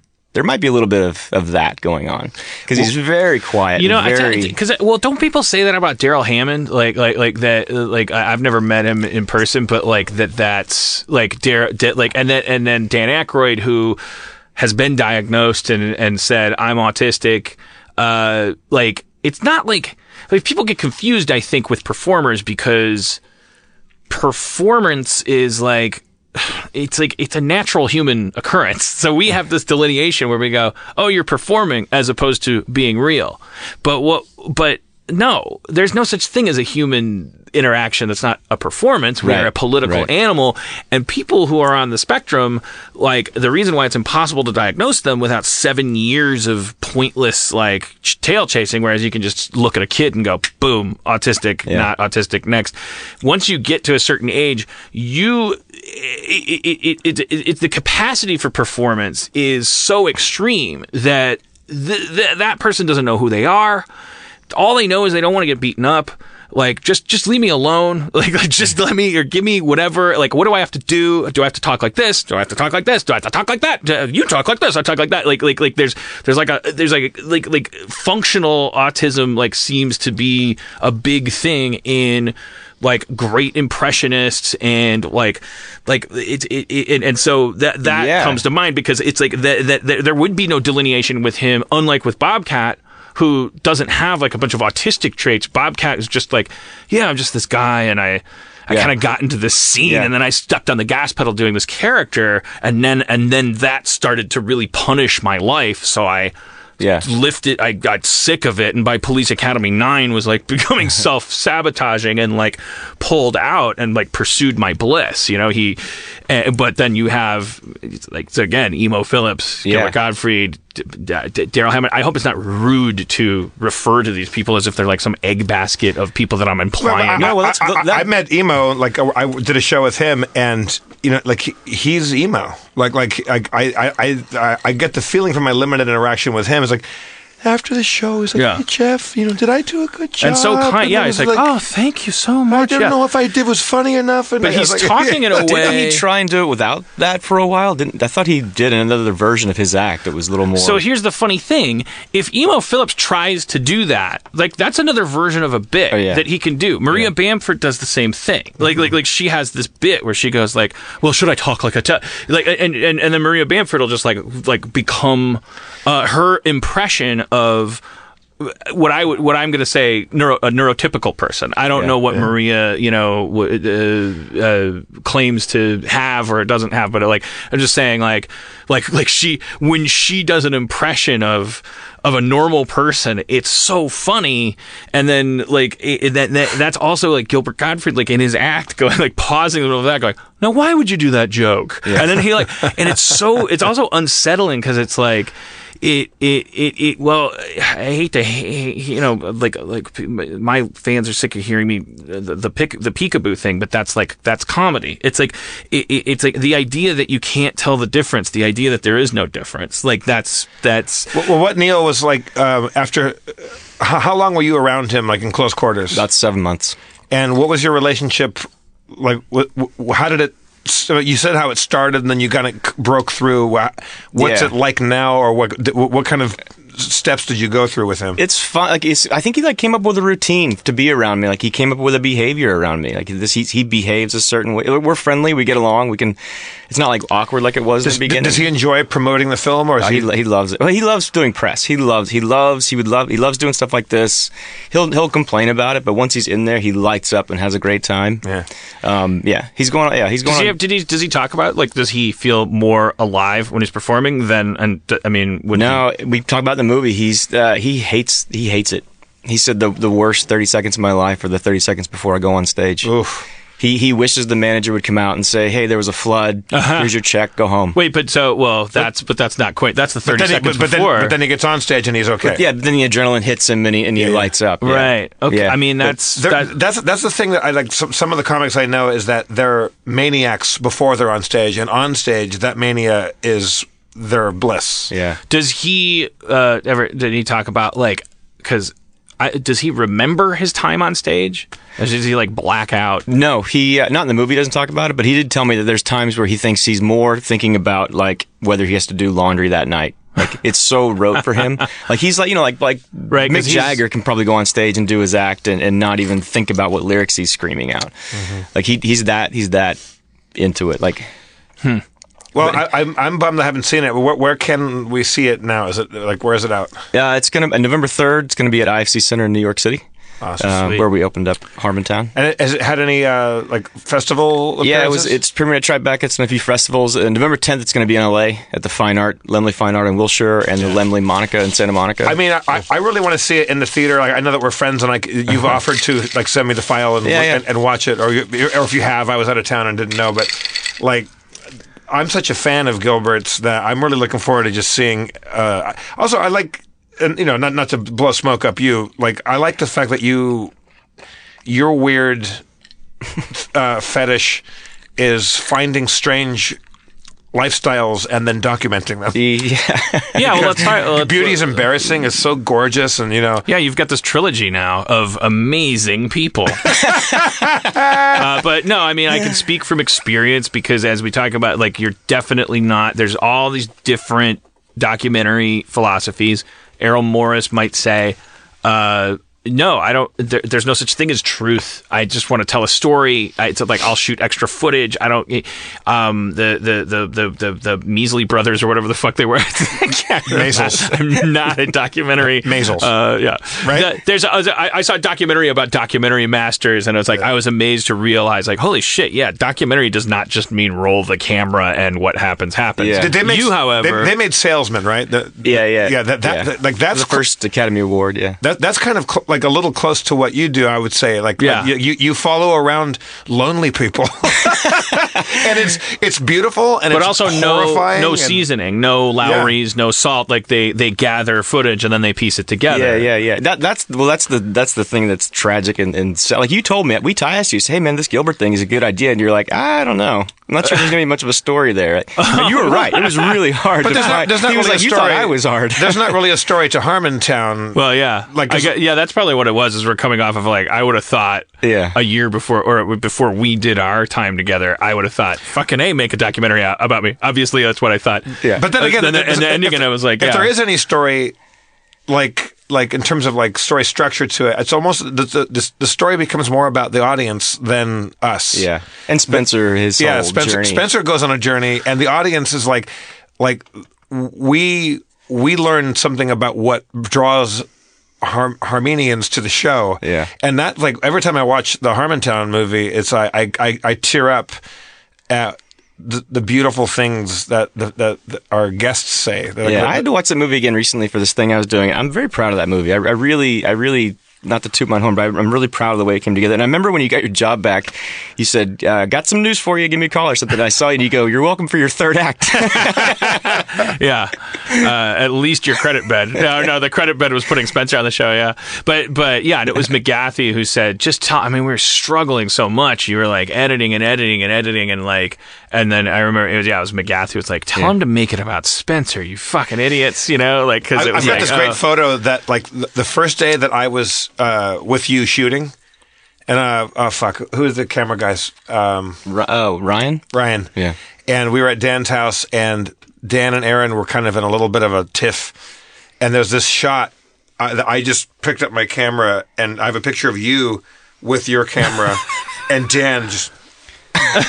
like glowering at his kitchen t- or at the dining room table, and see Aaron, that. Aaron looking miserable. I'm like, like, oh fuck, that was day one of. But Let's all get in the bus and go around the country together. One of the first days was actually in this booth. You brought me in here when it was full of those taxes, and there were like notary machines. The note, those things that make the notary, the stamps. It was in. We have footage of that. And then after the, after the tour, the day we got back, you're standing right there, and you said you're like talking to the camera and said, "Yeah, someday there'll be podcasts." Oh, that's right. And we, we started right. we started the tour. No, yeah, you have footage. I was ta- I forgot. I didn't even connect that. I, I, I wasn't saying that for your benefit, but Yeah. I remember you have footage, and I said I was in that doorway, and uh, and I said one of the douchiest like talk about edge lord. Uh, I, I but I remember saying in the doorway there, I was like. Yeah, Sony always thought they knew more about writing than me. Let's see if I can run a studio better or something like that. I'm like, oh great, yeah, you're gonna what a douche. But And day one, our driver Jason, uh, we had this awesome tour bus outside. That's the tour, the tour bus in the movie. Uh, Jason's kind of underrepresented in that film. I think he's kind of in it, right? Yeah, he's not really in it. He wouldn't. He kind of. He got really good at dodging the cameras. Yeah, he, he was hilarious, and he was a maniac, and he, he was like a Hunter S. Thompson character. that was one of the best. That was fun, man. And That we, was a we, lot of we were outside. I would- yeah, I would love to do it again. Aaron outside of Starburns, right here in the parking lot. had bought 100 million t-shirts to, to bring on the bus. So we didn't have room for anything. Like there was no room for camera equipment or anything. And jason the driver's like fuck this i quit. I'm going back to arizona. Like like this is a nightmare. Like that the, the beginning of that i had made a prediction and i think i even said it on camera to you. I was like there's no way we make all these shows. There's no way we get to all these shows. It's wintertime. We're going to be on the east coast. Sick. And somehow jason got us to every goddamn gig on time Yeah. he was a genius Did you hit snowstorms? Oh yeah. Huh? Oh, yeah, yeah. Going to yeah, going to Colorado. And, and in uh, Salt Lake City, we were up to our hips. Like it was, Yeah. And no, it was crazy. Like you, I mean, I, it would have been a better movie if we didn't make it to some shows. there are people in, in, in, in other parts of the globe that would, yeah, like I, I but but short of like, well, more so than uh, the worst turbulence I've ever been in on a plane, but slightly less so than like maybe the couple times that I thought I was drowning. Um, I, I on that bus, I experienced like moments where I was like, "Fuck, we're gonna die," because it went, and it wasn't really because it was empirically, it was like not as turbulent as the planes, it, it, but it was it was the fact that there was just no visual sense of what was happening. All we knew was that we were on this like road and that the driver couldn't see and that it was all white outside and just like just white. and he was supposed to have chains on his tires, but didn't do it because it's bad for the bus, which is illegal. But he still got us through. Well, if you watch the extended cut, it's in the extended cut of Harmontown. There's shots where he is ripping down the highway and cars are pulled over, and you can hear other uh, truckers going, "Oh, this guy's going way too fast! Here Yeah. comes this bus." He was listening to that. They're coming. and that's what I loved about it. He was the Elon Musk of, of drivers because he he would he was listening to their chatter and they were going like, "What the hell's wrong with that guy?" And it's like, uh, because I'm not a slave to the revenue system or something. Like these weird like Hunter Savages. S. Thompson things. It's I, like, I think it was like day two on the road because our first stop was Arizona, right? Uh, what, or was it doing like Phoenix first or something like that. Like, Phoenix, yeah. um, and he had just gotten to know us and didn't like us all that much. And uh, we had stopped at like a Walmart or a, like or something to get like supplies, like to get like you know Yeah. drinks and fruit and food and what, whatnot. And I came back onto the bus, and he didn't know that I was on the bus. He was walking around muttering to himself, goes, "These fucking savages, savages, savages." But that was kind of his bit, right? And, and- and so I, yell I, I sat down. I go, "Oh, you a Hunter S. Thompson fan?" Because that's a word that Hunter always uses. He goes, "Yeah." And we sat down and we talked and we became friends. And gradually he loved us. Yeah. But he pretended that he hated our guts. Mm. Also, he was armed to the fucking teeth. He had an arsenal of firepower on that thing. What? Oh yeah. Like A, a, a lot of truck, a lot of bus drivers do. They have lots of weapons to to like save the day. He he had guns. People see that movie and they always ask me, like, was that a rough time? Was that hard? Because they see some of the shots where we're in the room having some, you know, dark, intense conversations. And I always say, no, man, that was a lot of fun. It was a Like, ball. It's to, to eat and drink and wake up in a new town every day. Apparently, when I left, because I left when you guys were in Denver and somewhere else. oh, that's right, you left. Yeah, so I, I had, funny. I had, I had yeah, to go like do paying gigs and came back, and the, the crew looked at me and they're like, "Oh boy," I'm like, I'm like, what? Like Aaron and Dan have been going at it. Like apparently you guys had had a real bang up, like like dr- drunken row on, on the bus the night before, and they're they're like. Like uh, we're happy you're back to kind of keep order. we were we, we, we, we were too similar. I mean, I've been I, I'm respectfully silent about our breakup because number one, it was mutual, it was amicable, and more importantly, number two, like when Aaron and I. When I first started talking about how we got divorced, um, there was a night at Meltdown where um, one of the interns came up to me and handed me a note from a young lady in the audience, and it said, uh, um, when I was a, a 10 years old, my parents uh, divorced, and I had to choose which of my parents to uh, live with. And, the, uh, you know, I, I, I ch- chose my father and had to listen to nothing but um, what a cunt my mother was um, for the next 20 years of my life. And it never, it never changed. And I just want to thank you for having a divorce and respecting your ex-wife and and I was I was like and it was it was exactly what I was thinking in my head when I was like I was like okay this is it and let's you know Aaron and I spent our courtship and our marriage Instagramming and talking and airing dirty laundry and we made a documentary and warts and all and the whole thing was about transparency. It was ironically, it was about transparency of a couple eh, of individuals who were so into transparency because we were both so meta, so performance oriented. Our entire relationship was it was like a boat made of water. It was it was like simultaneously like the the best idea in the world and the worst. It's like you're already sinking. It's made of water, uh, but no, it's it's like fucking the best boat ever. It, there was it was one and the same. We, we she and I both were so meta and so it, it, it was like in part in the documentary like the reason why that added just even more um twists and pressure was because Aaron and I would sit and watch documentaries together, and Aaron was so savvy, so smart, was such an uh, you know a mentor to me as a feminist. You know, I'd listen to what she would have to say about female uh, uh, uh, uh, uh, characters and or real people in media and how they were being, uh, you know, betrayed, supported, attacked, and you know, she went into that documentary going. God damn it, I am not going to be the documentary wife. I'm not going to be the documentary mother. This is like, it's a very, very chiefly female role about, in the documentary about exceptional people. There's like a female threshold guardian that like their talking head is all about like, well, Dan thinks he's special, but the truth is he needs to eat more, uh, uh, uh, vitamins or whatever. And you just like want to throw your shoe at the TV and go, boo! And and and she was like obsessed with I'm not going to be that person and the irony was you know and then and then add to that my obsession with like oh I'm not going to be I'm not going to be all these other people like that I have in my head Did, Gil- And- did Gilbert like is it, with his wife or friends and family of his was were, were there relationships that were, were like important to the Gilbert documentary? Uh, his sister, yeah, yeah, his sister who passed away a few weeks ago. Oh, jeez. Um, yeah, that's a big, big part of the story.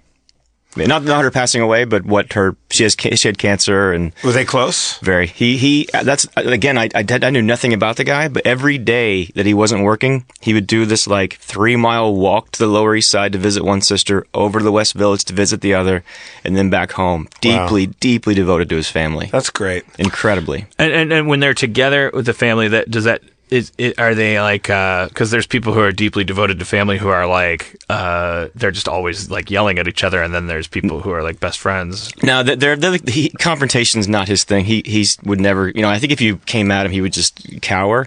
They talk about like seltzer and you know news weather. You know, they don't. It's like most classic older generations. which They- I now understand because uh, it, it that that's like it, it is in this tumultuous year where my relationships with myself and everything. It's like I. I I just realized, oh, that's where family is supposed to go. Is this spot between yourself, your friends, society, and then there's this. It's your family, like, and it's supposed to be conversations about weather. it's it's it's almost like if you can just not hit each other and you just b- all recognize I, I, I guess I learned that from watching Cody and her family. Do you- That- d- does that- that does that affect like I, I know about your relationship with your parents, but, uh, but as you get older and you know mature, do you are you ever going to start reaching out and communicating with them, or is it just going to be something that just I'm, I'm, I'm, I'm, I'm always, I mean, I don't have an acrimonious relationship with my family. I, I just, there's just no, I just don't have the, what, what Cody has with her family and what I observe with other people where you have a, you have a, it's like the default is connection. And if there is no connection, something's wrong, which to me, that uh, I'm looking at that as an abnormal person and saying that's normal. That should be normal. is is she is she does your family hug? Or, I love you. Are they? yeah. No, Yeah. I we say yeah. My my family, but and it's like weird because I'm like a bred from the same uh, family, but it's like I I wouldn't have it any other way. But it's you know it's like and then then you're gonna go like yeah, it's like. That's why we like, I think, those myths about like the Addams family or like misfit. You know, like when you when you lock into like a oh this family, they're kind of like they do things differently. Like they're not like that that white bread family that like does things by rote, but like but it's like we love we fetishize those like outlaw families and things because they, they, they, oh, they're so different and they're so weird and they're so, they, they have such a different way of expressing it. But the default, everybody kind of agrees, every primate agrees in their fiber that, like, yeah, but if you don't have unconditional kind of like a connection, and so that involves ritual and tradition and stuff. But I think that my family, like, I think when we were trying to engage in tradition and ritual, we were so ulcerated about it. Like like like like like we and and that my parents actually cr- had a triumph while I was growing up of of of going, you know what? We don't have to do things this way and that way. And for them they had to realize that family didn't have to be this thing about rules and stuff. Because if they and, and then but then the and that was good but I'm babbling. Uh, but I was going to ask so with our thing it was like a big threat that well we're getting to the end of the tour. This movie's obviously going to span the tour so where's the story where's the story and that's why it was a great thing in post for Aaron to say like make it about Spencer. We're like, oh shit, you can, you can make it about Spencer. He just goes on the tour and then you're done. You got a story.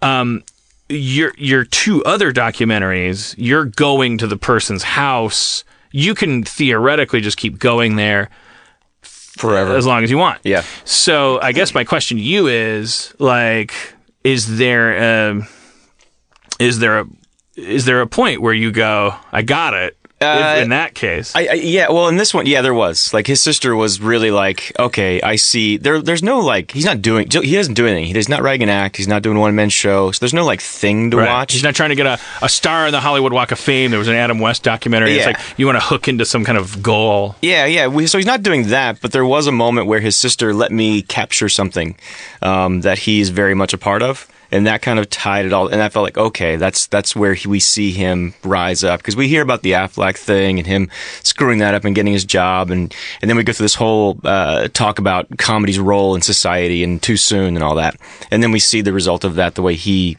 deals with that. Um, but yeah, there was a moment where I was like, okay, that's where I think we can we can tie this up. But yeah, you could you I could still be shooting right now. Like you could shoot forever. Do you he- do you have something else that like? Uh, are you the kind of person that has three other people that you want to go d- document or? Uh, yeah, I'm, I'm. There's a few that I'm. Yeah, yeah. Yeah. I mean, if you did an interview with Piscopo, I'm sure you, when he walked out, you're like, Jesus Christ, sequel.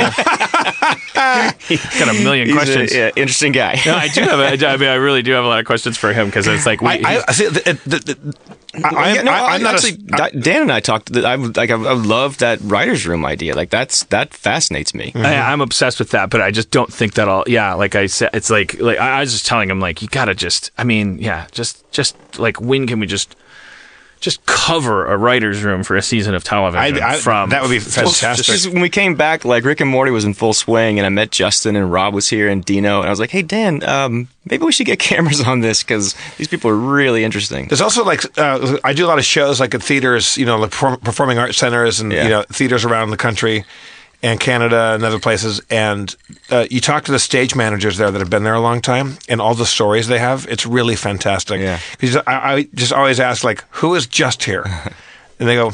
Well, Andrew Dice Clay was here, and that was a little interesting. And they tell you the stories. It's so like, like, like you you get to know a little bit about Andrew Dice Clay, about wh- how fucked up he was before the show, peed on the back wall, was disappeared for a while, no one knew where the fuck he was, and then walked out and killed. like, like, like was completely blacked out, and then just went out there and destroyed. Then after the show, dead.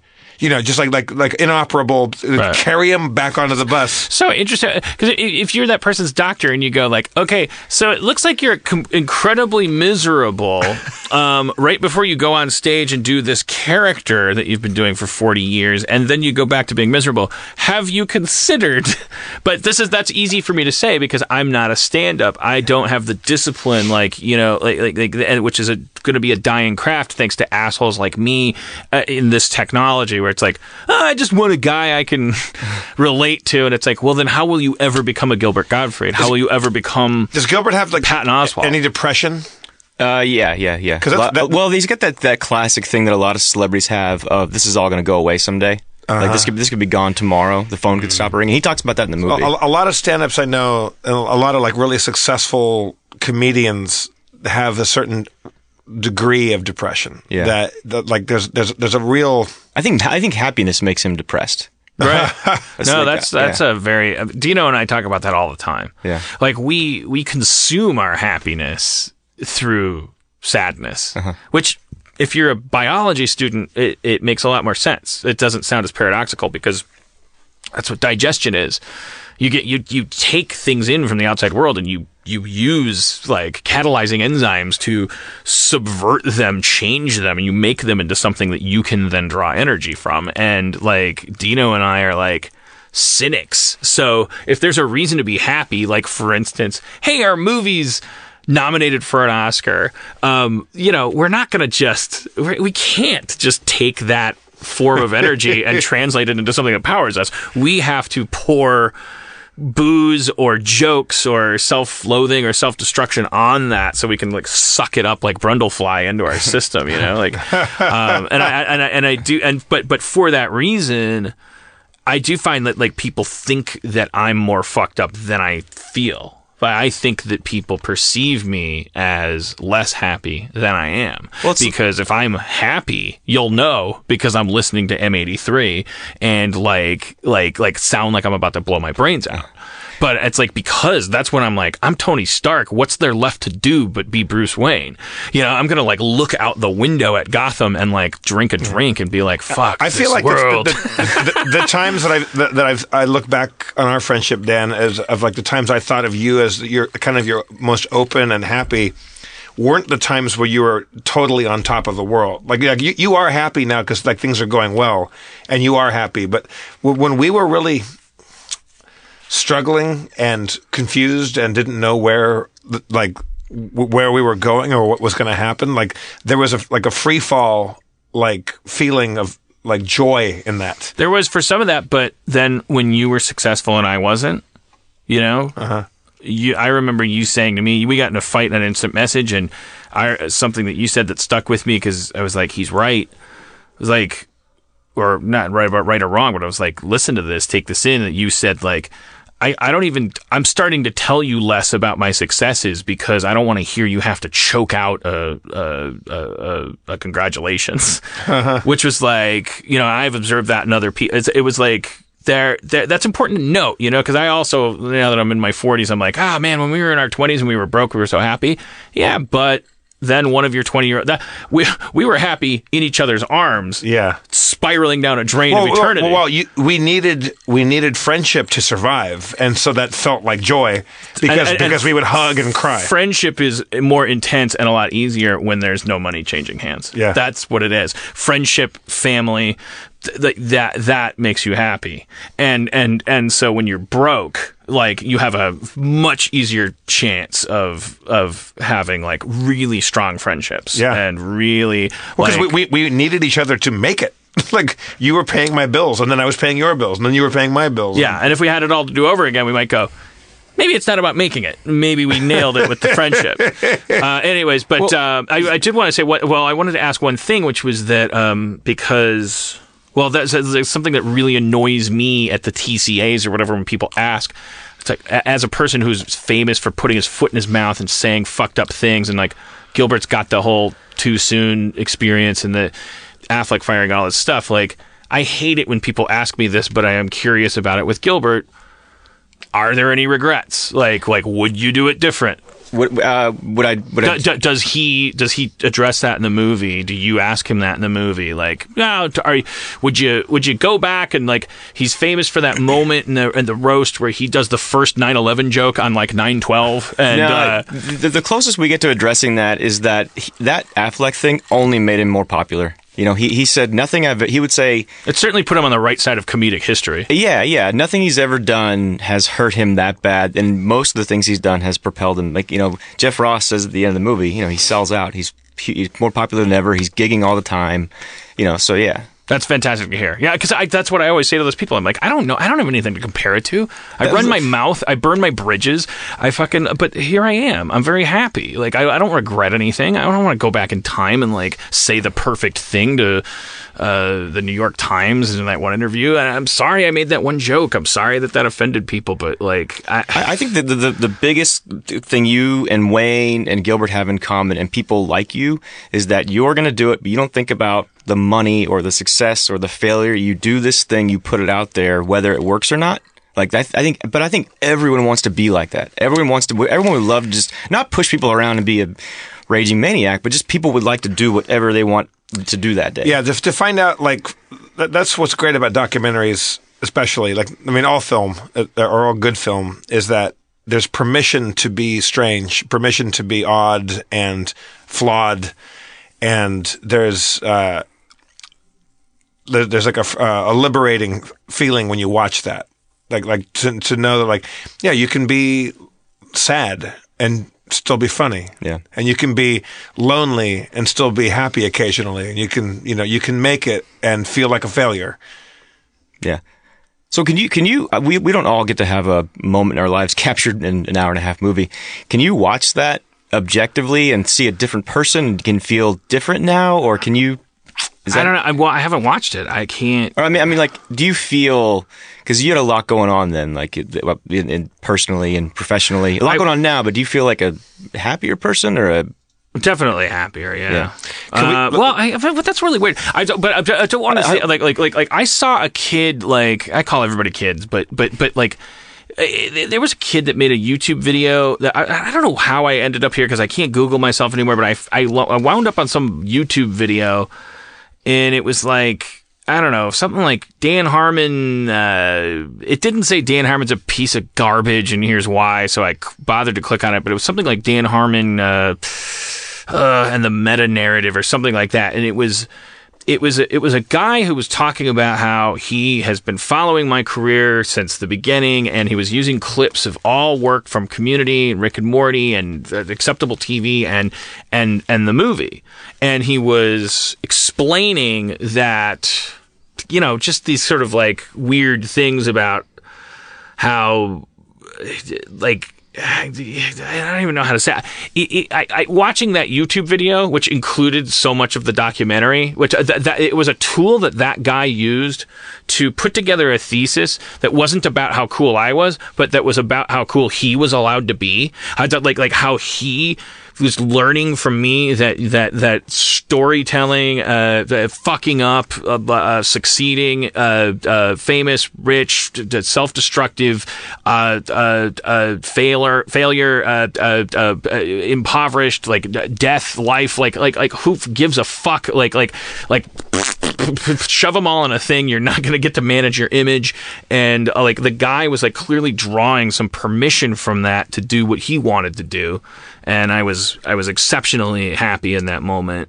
Uh, that that we made this movie, even though we did, haven't made a goddamn dime off of it. how well. how uh, like Wait, no, nobody ever made money after that? no how I mean, what, We had we had a million T-shirts. I don't understand. I was the reason we made that movie. You know what we to do? be perfectly frank is because I was wa- I was watching on Apple TV. There'd just be documentaries every week and come up and go. It'd be like, I went backpacking across Iraq and I sure made some new friends. And I'd be like, this motherfucker's rich right now, and I'm that- not. It was the, Craigs, the Craigslist movie. You kept bringing yeah, that the guy's like, like, I this thought, guy. I thought I'd use Craigslist to Craig some lists. This documentary is called Craiglisting.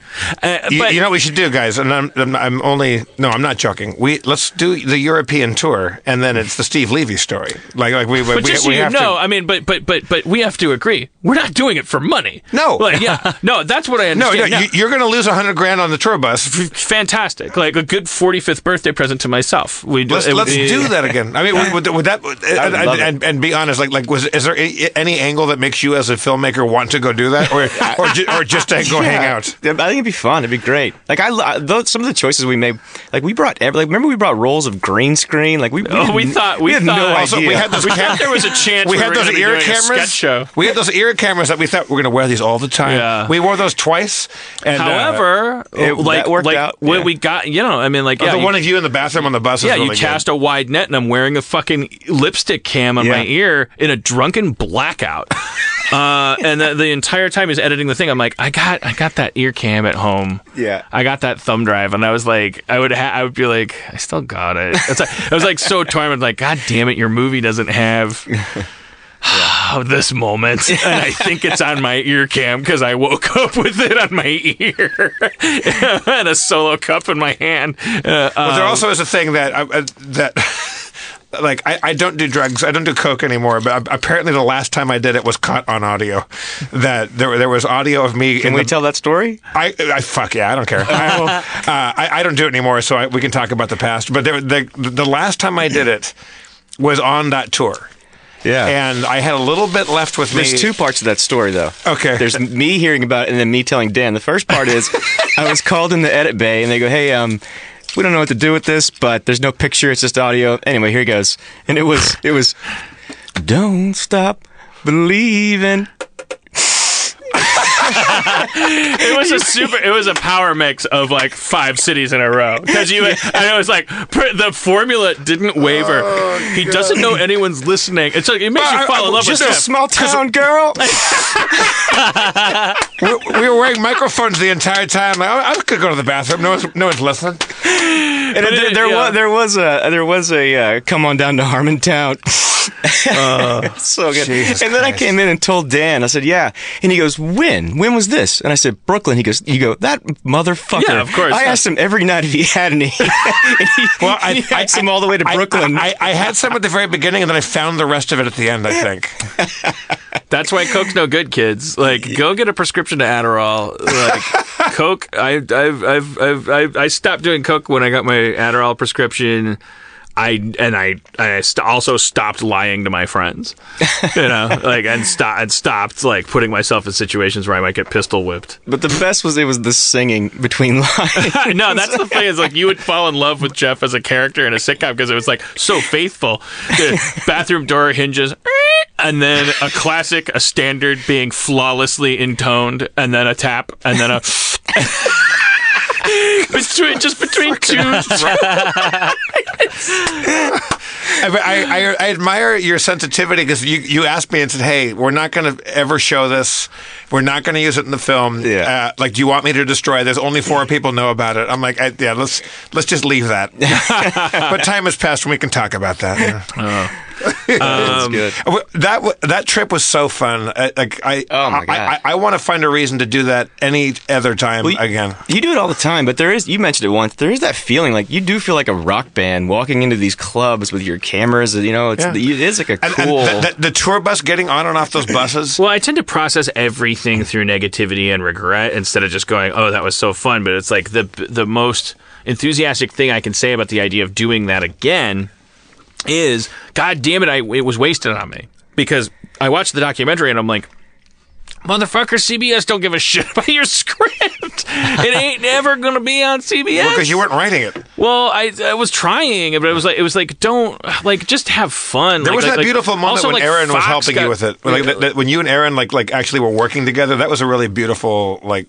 I, relationship I, I, I, there are people right now waiting for work from me that it's like it's like come on this is just part of the like like fuck like like the, my definition of when I was unacceptably over a deadline was as dumb as my decision to take those jobs and as dumb as my decision to not have the time of my life in uh, on this bus. The question would be am I the kind of person that just can't have fun? You know, can I not go, Jesus Christ, I'm on a tour bus. This rules. This is so fun. Um, well, I think that it goes back to that, that that stress of happiness. You find a way to screw that up, maybe. It's it's like well it's like I, but I I've been in therapy since then, which is something that I swore against back. You know, in those days, I was somebody that was famous for my rants about how therapy's not worth it, and I've been in therapy since. And one of the things I've been d- unpacking is the fact is the the, the possibility of being addicted to um, stress and misery and stuff, and because it's your comfort zone, because comfort's different from happiness. So you're just like, oh, I know, I know what to do. I'll be overworked. I'll have a I'll have a deadline. I'll I'll I'll have shit to do. And I do think w- w- what's changed because ask anybody that's waiting for work for me right now. I'm not under that stress, much to their chagrin. They're gonna get their money back. I'm like, I've now entered this like new thr uh, age. I think where I'm like, fuck work. Like it's the dumbest, and it will not prove that you're a good person, and it will not make you happy. And uh, so, But you're you're you're. I mean, tell me if I'm wrong. Your your work is a huge part of like your identity identity, yeah, yeah. no shit and that's and that is both like i'm not going to say that's the problem because if i like like uh, like that's not good like like that that's because that doesn't last But if your work is your identity guess what Yeah. You- then you stop but existing but but yeah. Then it's. But I mean, why do I like? Why should I believe that you're ever going to stop doing that? I, I think like, like that's that's that's what you love. You love you love creating things. You love getting unconditional love from strangers because you made a good thing. I think the thing that'll change is just. I think the thing that is changing now is that is that Rick and Morty. Quite frankly, if I can open source my career here for a second, Rick and Morty was always a wonderful, amazing, incredible, fun thing to execute. That was always about half of my uh, overhead of living. My price of freedom, the price that I have to pay my masters um, in order to eat, shit, fuck, jerk off, watch, sleep, blah, blah, blah, whenever I want, in whatever quantity I want. Pick up the tab when I go to dinner, fly first class wherever I go, say yes to any time anyone says, come here, fly here. There's a, there's a, there's a nut on that, as they say in grody boiler room uh, language. There's an overhead. It's a little over half a million dollars a year. Rick and Morty for the duration of my contract was like generating around half of that. So I had to like number 1 I could I couldn't just do Rick and Morty. Number 2, I had to always dread Rick and Morty going the route of community because Rick and Morty started as an exit strategy from community. So now everything that's changed is like Rick and Morty I, it's not going to stay this like incredible like holy shit what's this show? Everyone wants to talk about it to the point where variety is printing headlines tr- sadly awkwardly trying to link us to Harvey Weinstein. It's like I mean that's when you know you've really succeeded when there's like clickbait headlines that are like what does Harvey Weinstein have to do with Beavis and Butthead? Like that's when you know you're Beavis and Butthead. Um, the the answer is nothing except fucking clicks. Um, th- th- so this is a show with momentum. This is a show that I could I can settle into, and I can pay myself to actually do, and that's a huge difference from when you knew me and from the last. That's the thing that's changed is that I can actually go. Oh, uh, I don't think Turner's going to go out of business. I don't, th- and unless so unless the world just literally like collapses, and and if it does, then who cares? Like I I now can see that I can have one job. And that's that's never been the case since I was 11. That's great. Well, that now get fired from it so we can make another documentary with Neil Berkeley. No, I want to do the documentary where I'm happy. All right. Thank you, everybody. That's been our Harmontown. Steve, What the- Steve Levy. We didn't even play Dungeons and Dragons. We don't have Spencer. There's no Spencer tonight. Neil Berkeley, everybody. Thank you, Neil. Thank you very and, uh, much. Um, Yeah. check out Yeah. his movie Gilbert. If you're not a Gilbert uh, so- uh, Gilbert, Gilbert Gottfried fan already, uh, you will be afterwards. And if not, go y- YouTube the hell out of him. He's uh, one of my comedic heroes of all time. I was always looking at I was looking at the thing. It said 113. Isn't that? Yeah, doesn't that mean that we've done less than uh, we've done seven minutes less than two hours? Yeah, Yeah. but you know. Okay. There's no Spencer. Yeah. L- Let's thank Yeah. Church and Nolan Seven and minute wrap. Chris Yeah. and Sarah and Brendan out there doing everything for us. Uh, I like it here in the booth. It's comfortable. Yeah. Once Oh, you, who's that guy on, on, on Twitter that, that did the fuck your mama rap? Did you hear that thing? no, no. Just, Church, who's that guy? Anybody know the guy's name on, on, on YouTube? On YouTube? Holy smokes! There's somebody. If, if you go to my tweets and my retweets, there's a cat that did a giant "fuck your mama" rap that is so good. Can we find it? Wait, yeah, yeah. Hold on, hold on. Yeah, if we can I pull brought it up. my- Well, don't make me jealous. No, no, it's you're gonna be jealous. Should I Jack. open for him? Can I warm up? Let me see if I can find it. Yo, yo, Yeah, you open. yo, yo, yo. Drop a beat on my foot. Okay, here. I saw your mama in the mall. I fucked her like a pack of Pall Malls. I saw your mama, she was six In the feet tall. mall. I saw her pussy and I said, That's it, y'all. I climbed up and I went in her womb. I saw your mama in a tomb. I went to New Orleans, it got flooded. I saw your mama and said, "Uh, What, what did that do to me? And she said, It gave you pee. And I said, They gave you pee. I need more than P. And she said, well, I want to teach you the ABCs. And she said, A stands for ah, B stands for. Fuck. I couldn't. I couldn't. I thought that was. I thought that was gonna go somewhere. All right. Yo, Neil Berkeley's mama was born in a titty, uh, New York City Was Born in a city. came out the nipple said, It's me. My son's gonna make documentaries. So he grabbed a camera, followed her around, and, and, and he only had picture, no sound. It's, that's called MOS, and it's from Otto Preminger, I think. No? All right. Yo, if you're a film major, what's up? where'd your degree get you? What's up? I dropped out of Marquette, and now I have more money than Patricia Arquette. We don't know that. We don't know that. That's that's unverifiable. No one's gonna argue it though. All right, okay. No, it's verifiable. Right. We can find out right now. Yo. Patricia Arquette is a wealthy woman. I saw your mama. Uh, okay, all right. I can't rhyme that. Okay, all right. Here we go. Yo. Gu- gu- bu- gu- bu- gu- gu- Yo. Bu- du- bu- di- bu- di- Yo. Uh, I- I'm not thinking of rhymes right now. I'm just waiting for a time to like. Okay. Church or somebody out there. Fi- I can't find the link to If that. Your mom uh, was a sandwich. that guy's she'd rap. have ham and cheese, and I gotta hand it to her. She'd have a side of pickles. I fuck your mom so hard she got fickle about it. Said maybe I want it, maybe I don't. I said, well, it needs to be consensual, so I will wait for your answer. I and she found it. said, I'm a, you're a private dancer, so come in. And I gave her the f- time of her life. All right, I'm gonna unplug out of my thing and go into my uh, phone. Oh, wait, no, shit, I don't have the phone thing. Doesn't have the phone thing. What do you mean? You can plug. You can unplug your iPad and. No, but I don't have the jack because I got the new phone. Oh, send me the link. Send me the link. I'll do it. okay, the guy's name is Rob Tanchum. I, there's a fucking story I have to tell about Cody, Cody that, that like I it's got to wait till next week. Find. But that's good that we have a backlog of material.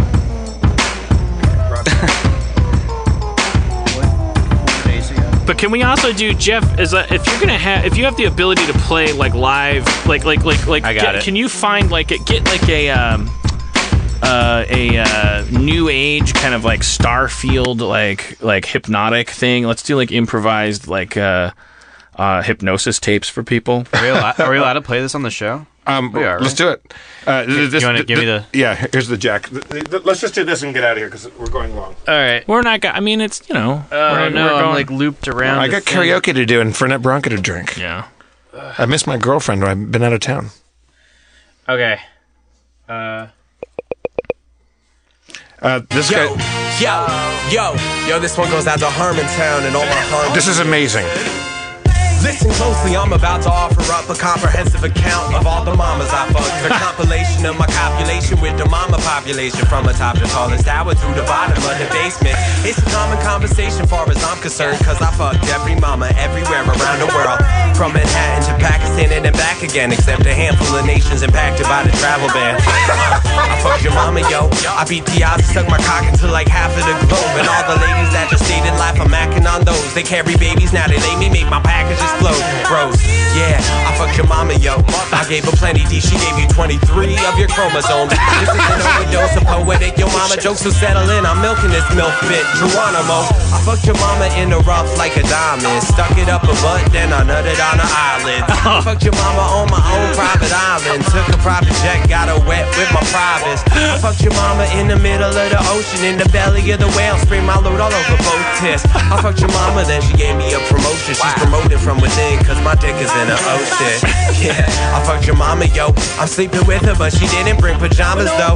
Cause she sleeps in the buff with the teeth my nuts. Then I stuff your mama like she was an envelope. I fuck your mama on a pile of forever stamps. Don't need to lick her even cause your mama's hella damn. But obviously I go down on her, then I go to town on her, then I fuck the rest of the town. Cause I'm the mama champ. I got a mama fucking fetish. I sandwich two meaty mamas on a bed of lettuce. I eat your mama's pussy cause she said I had to finish that before I ate dessert. You know how mamas be getting overprotective. I fucked your mama at the dentist. She took me for a clean and put my penis in her, then split. I fucked your mama on the court after a game of tennis when she needed an abortion. Drove your mama to the clinic and I fucked her there. Your mama stuck my dick through the hole in my underwear. I say your mama cause as far as names go, I'm unaware what your mama's name is. This isn't mama dating, it's purely mama fucking on a no name mama basis. Fuck your mama, why? Cause no one told me not to. Now I run a mama brothel. All for me, they always offering to make waffles. I fucked a billion ladies who have raised children lately. I get the feeling. I've become a soulless motherfucking villain.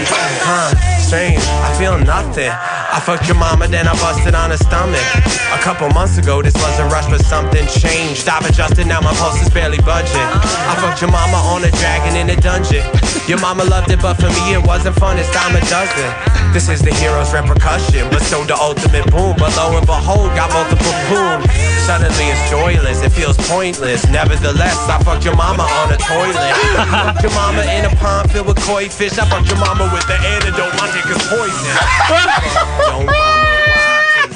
Wait, is it fading out? Is Yeah, it- that's a booth fade. Rob Tanchum, R O B T A N C Rob H. Tantrum. You can oh, find him on Twitter, the end, on it's like- I was like, oh shit, this is like the Joyless. He just booth faded out because he's got nine more minutes of it. Because well, like- he could just keep going forever. He's like Yeah. tapioca pudding. like- I, I- I- He I fucked your mama in dark. Afghanistan, then back again, and a couple countries of, of, of impacted by the travel ban. He, beca- he became very self-aware at the end there. No, at the end, that's what I was like. No, at the he- end, it was like he lost his joy. joyless and pointless, and Inspector on the toilet. He's like, he doesn't know. All right, that's been Harmontown. We're gonna we're gonna booth fade out. Thank you so much, Neil Berkeley. Well, let's find that guy and, Yeah. and bring him in. Oh yeah, that, that's that's gorgeous shit, Rob. Thank you for that. We love you all.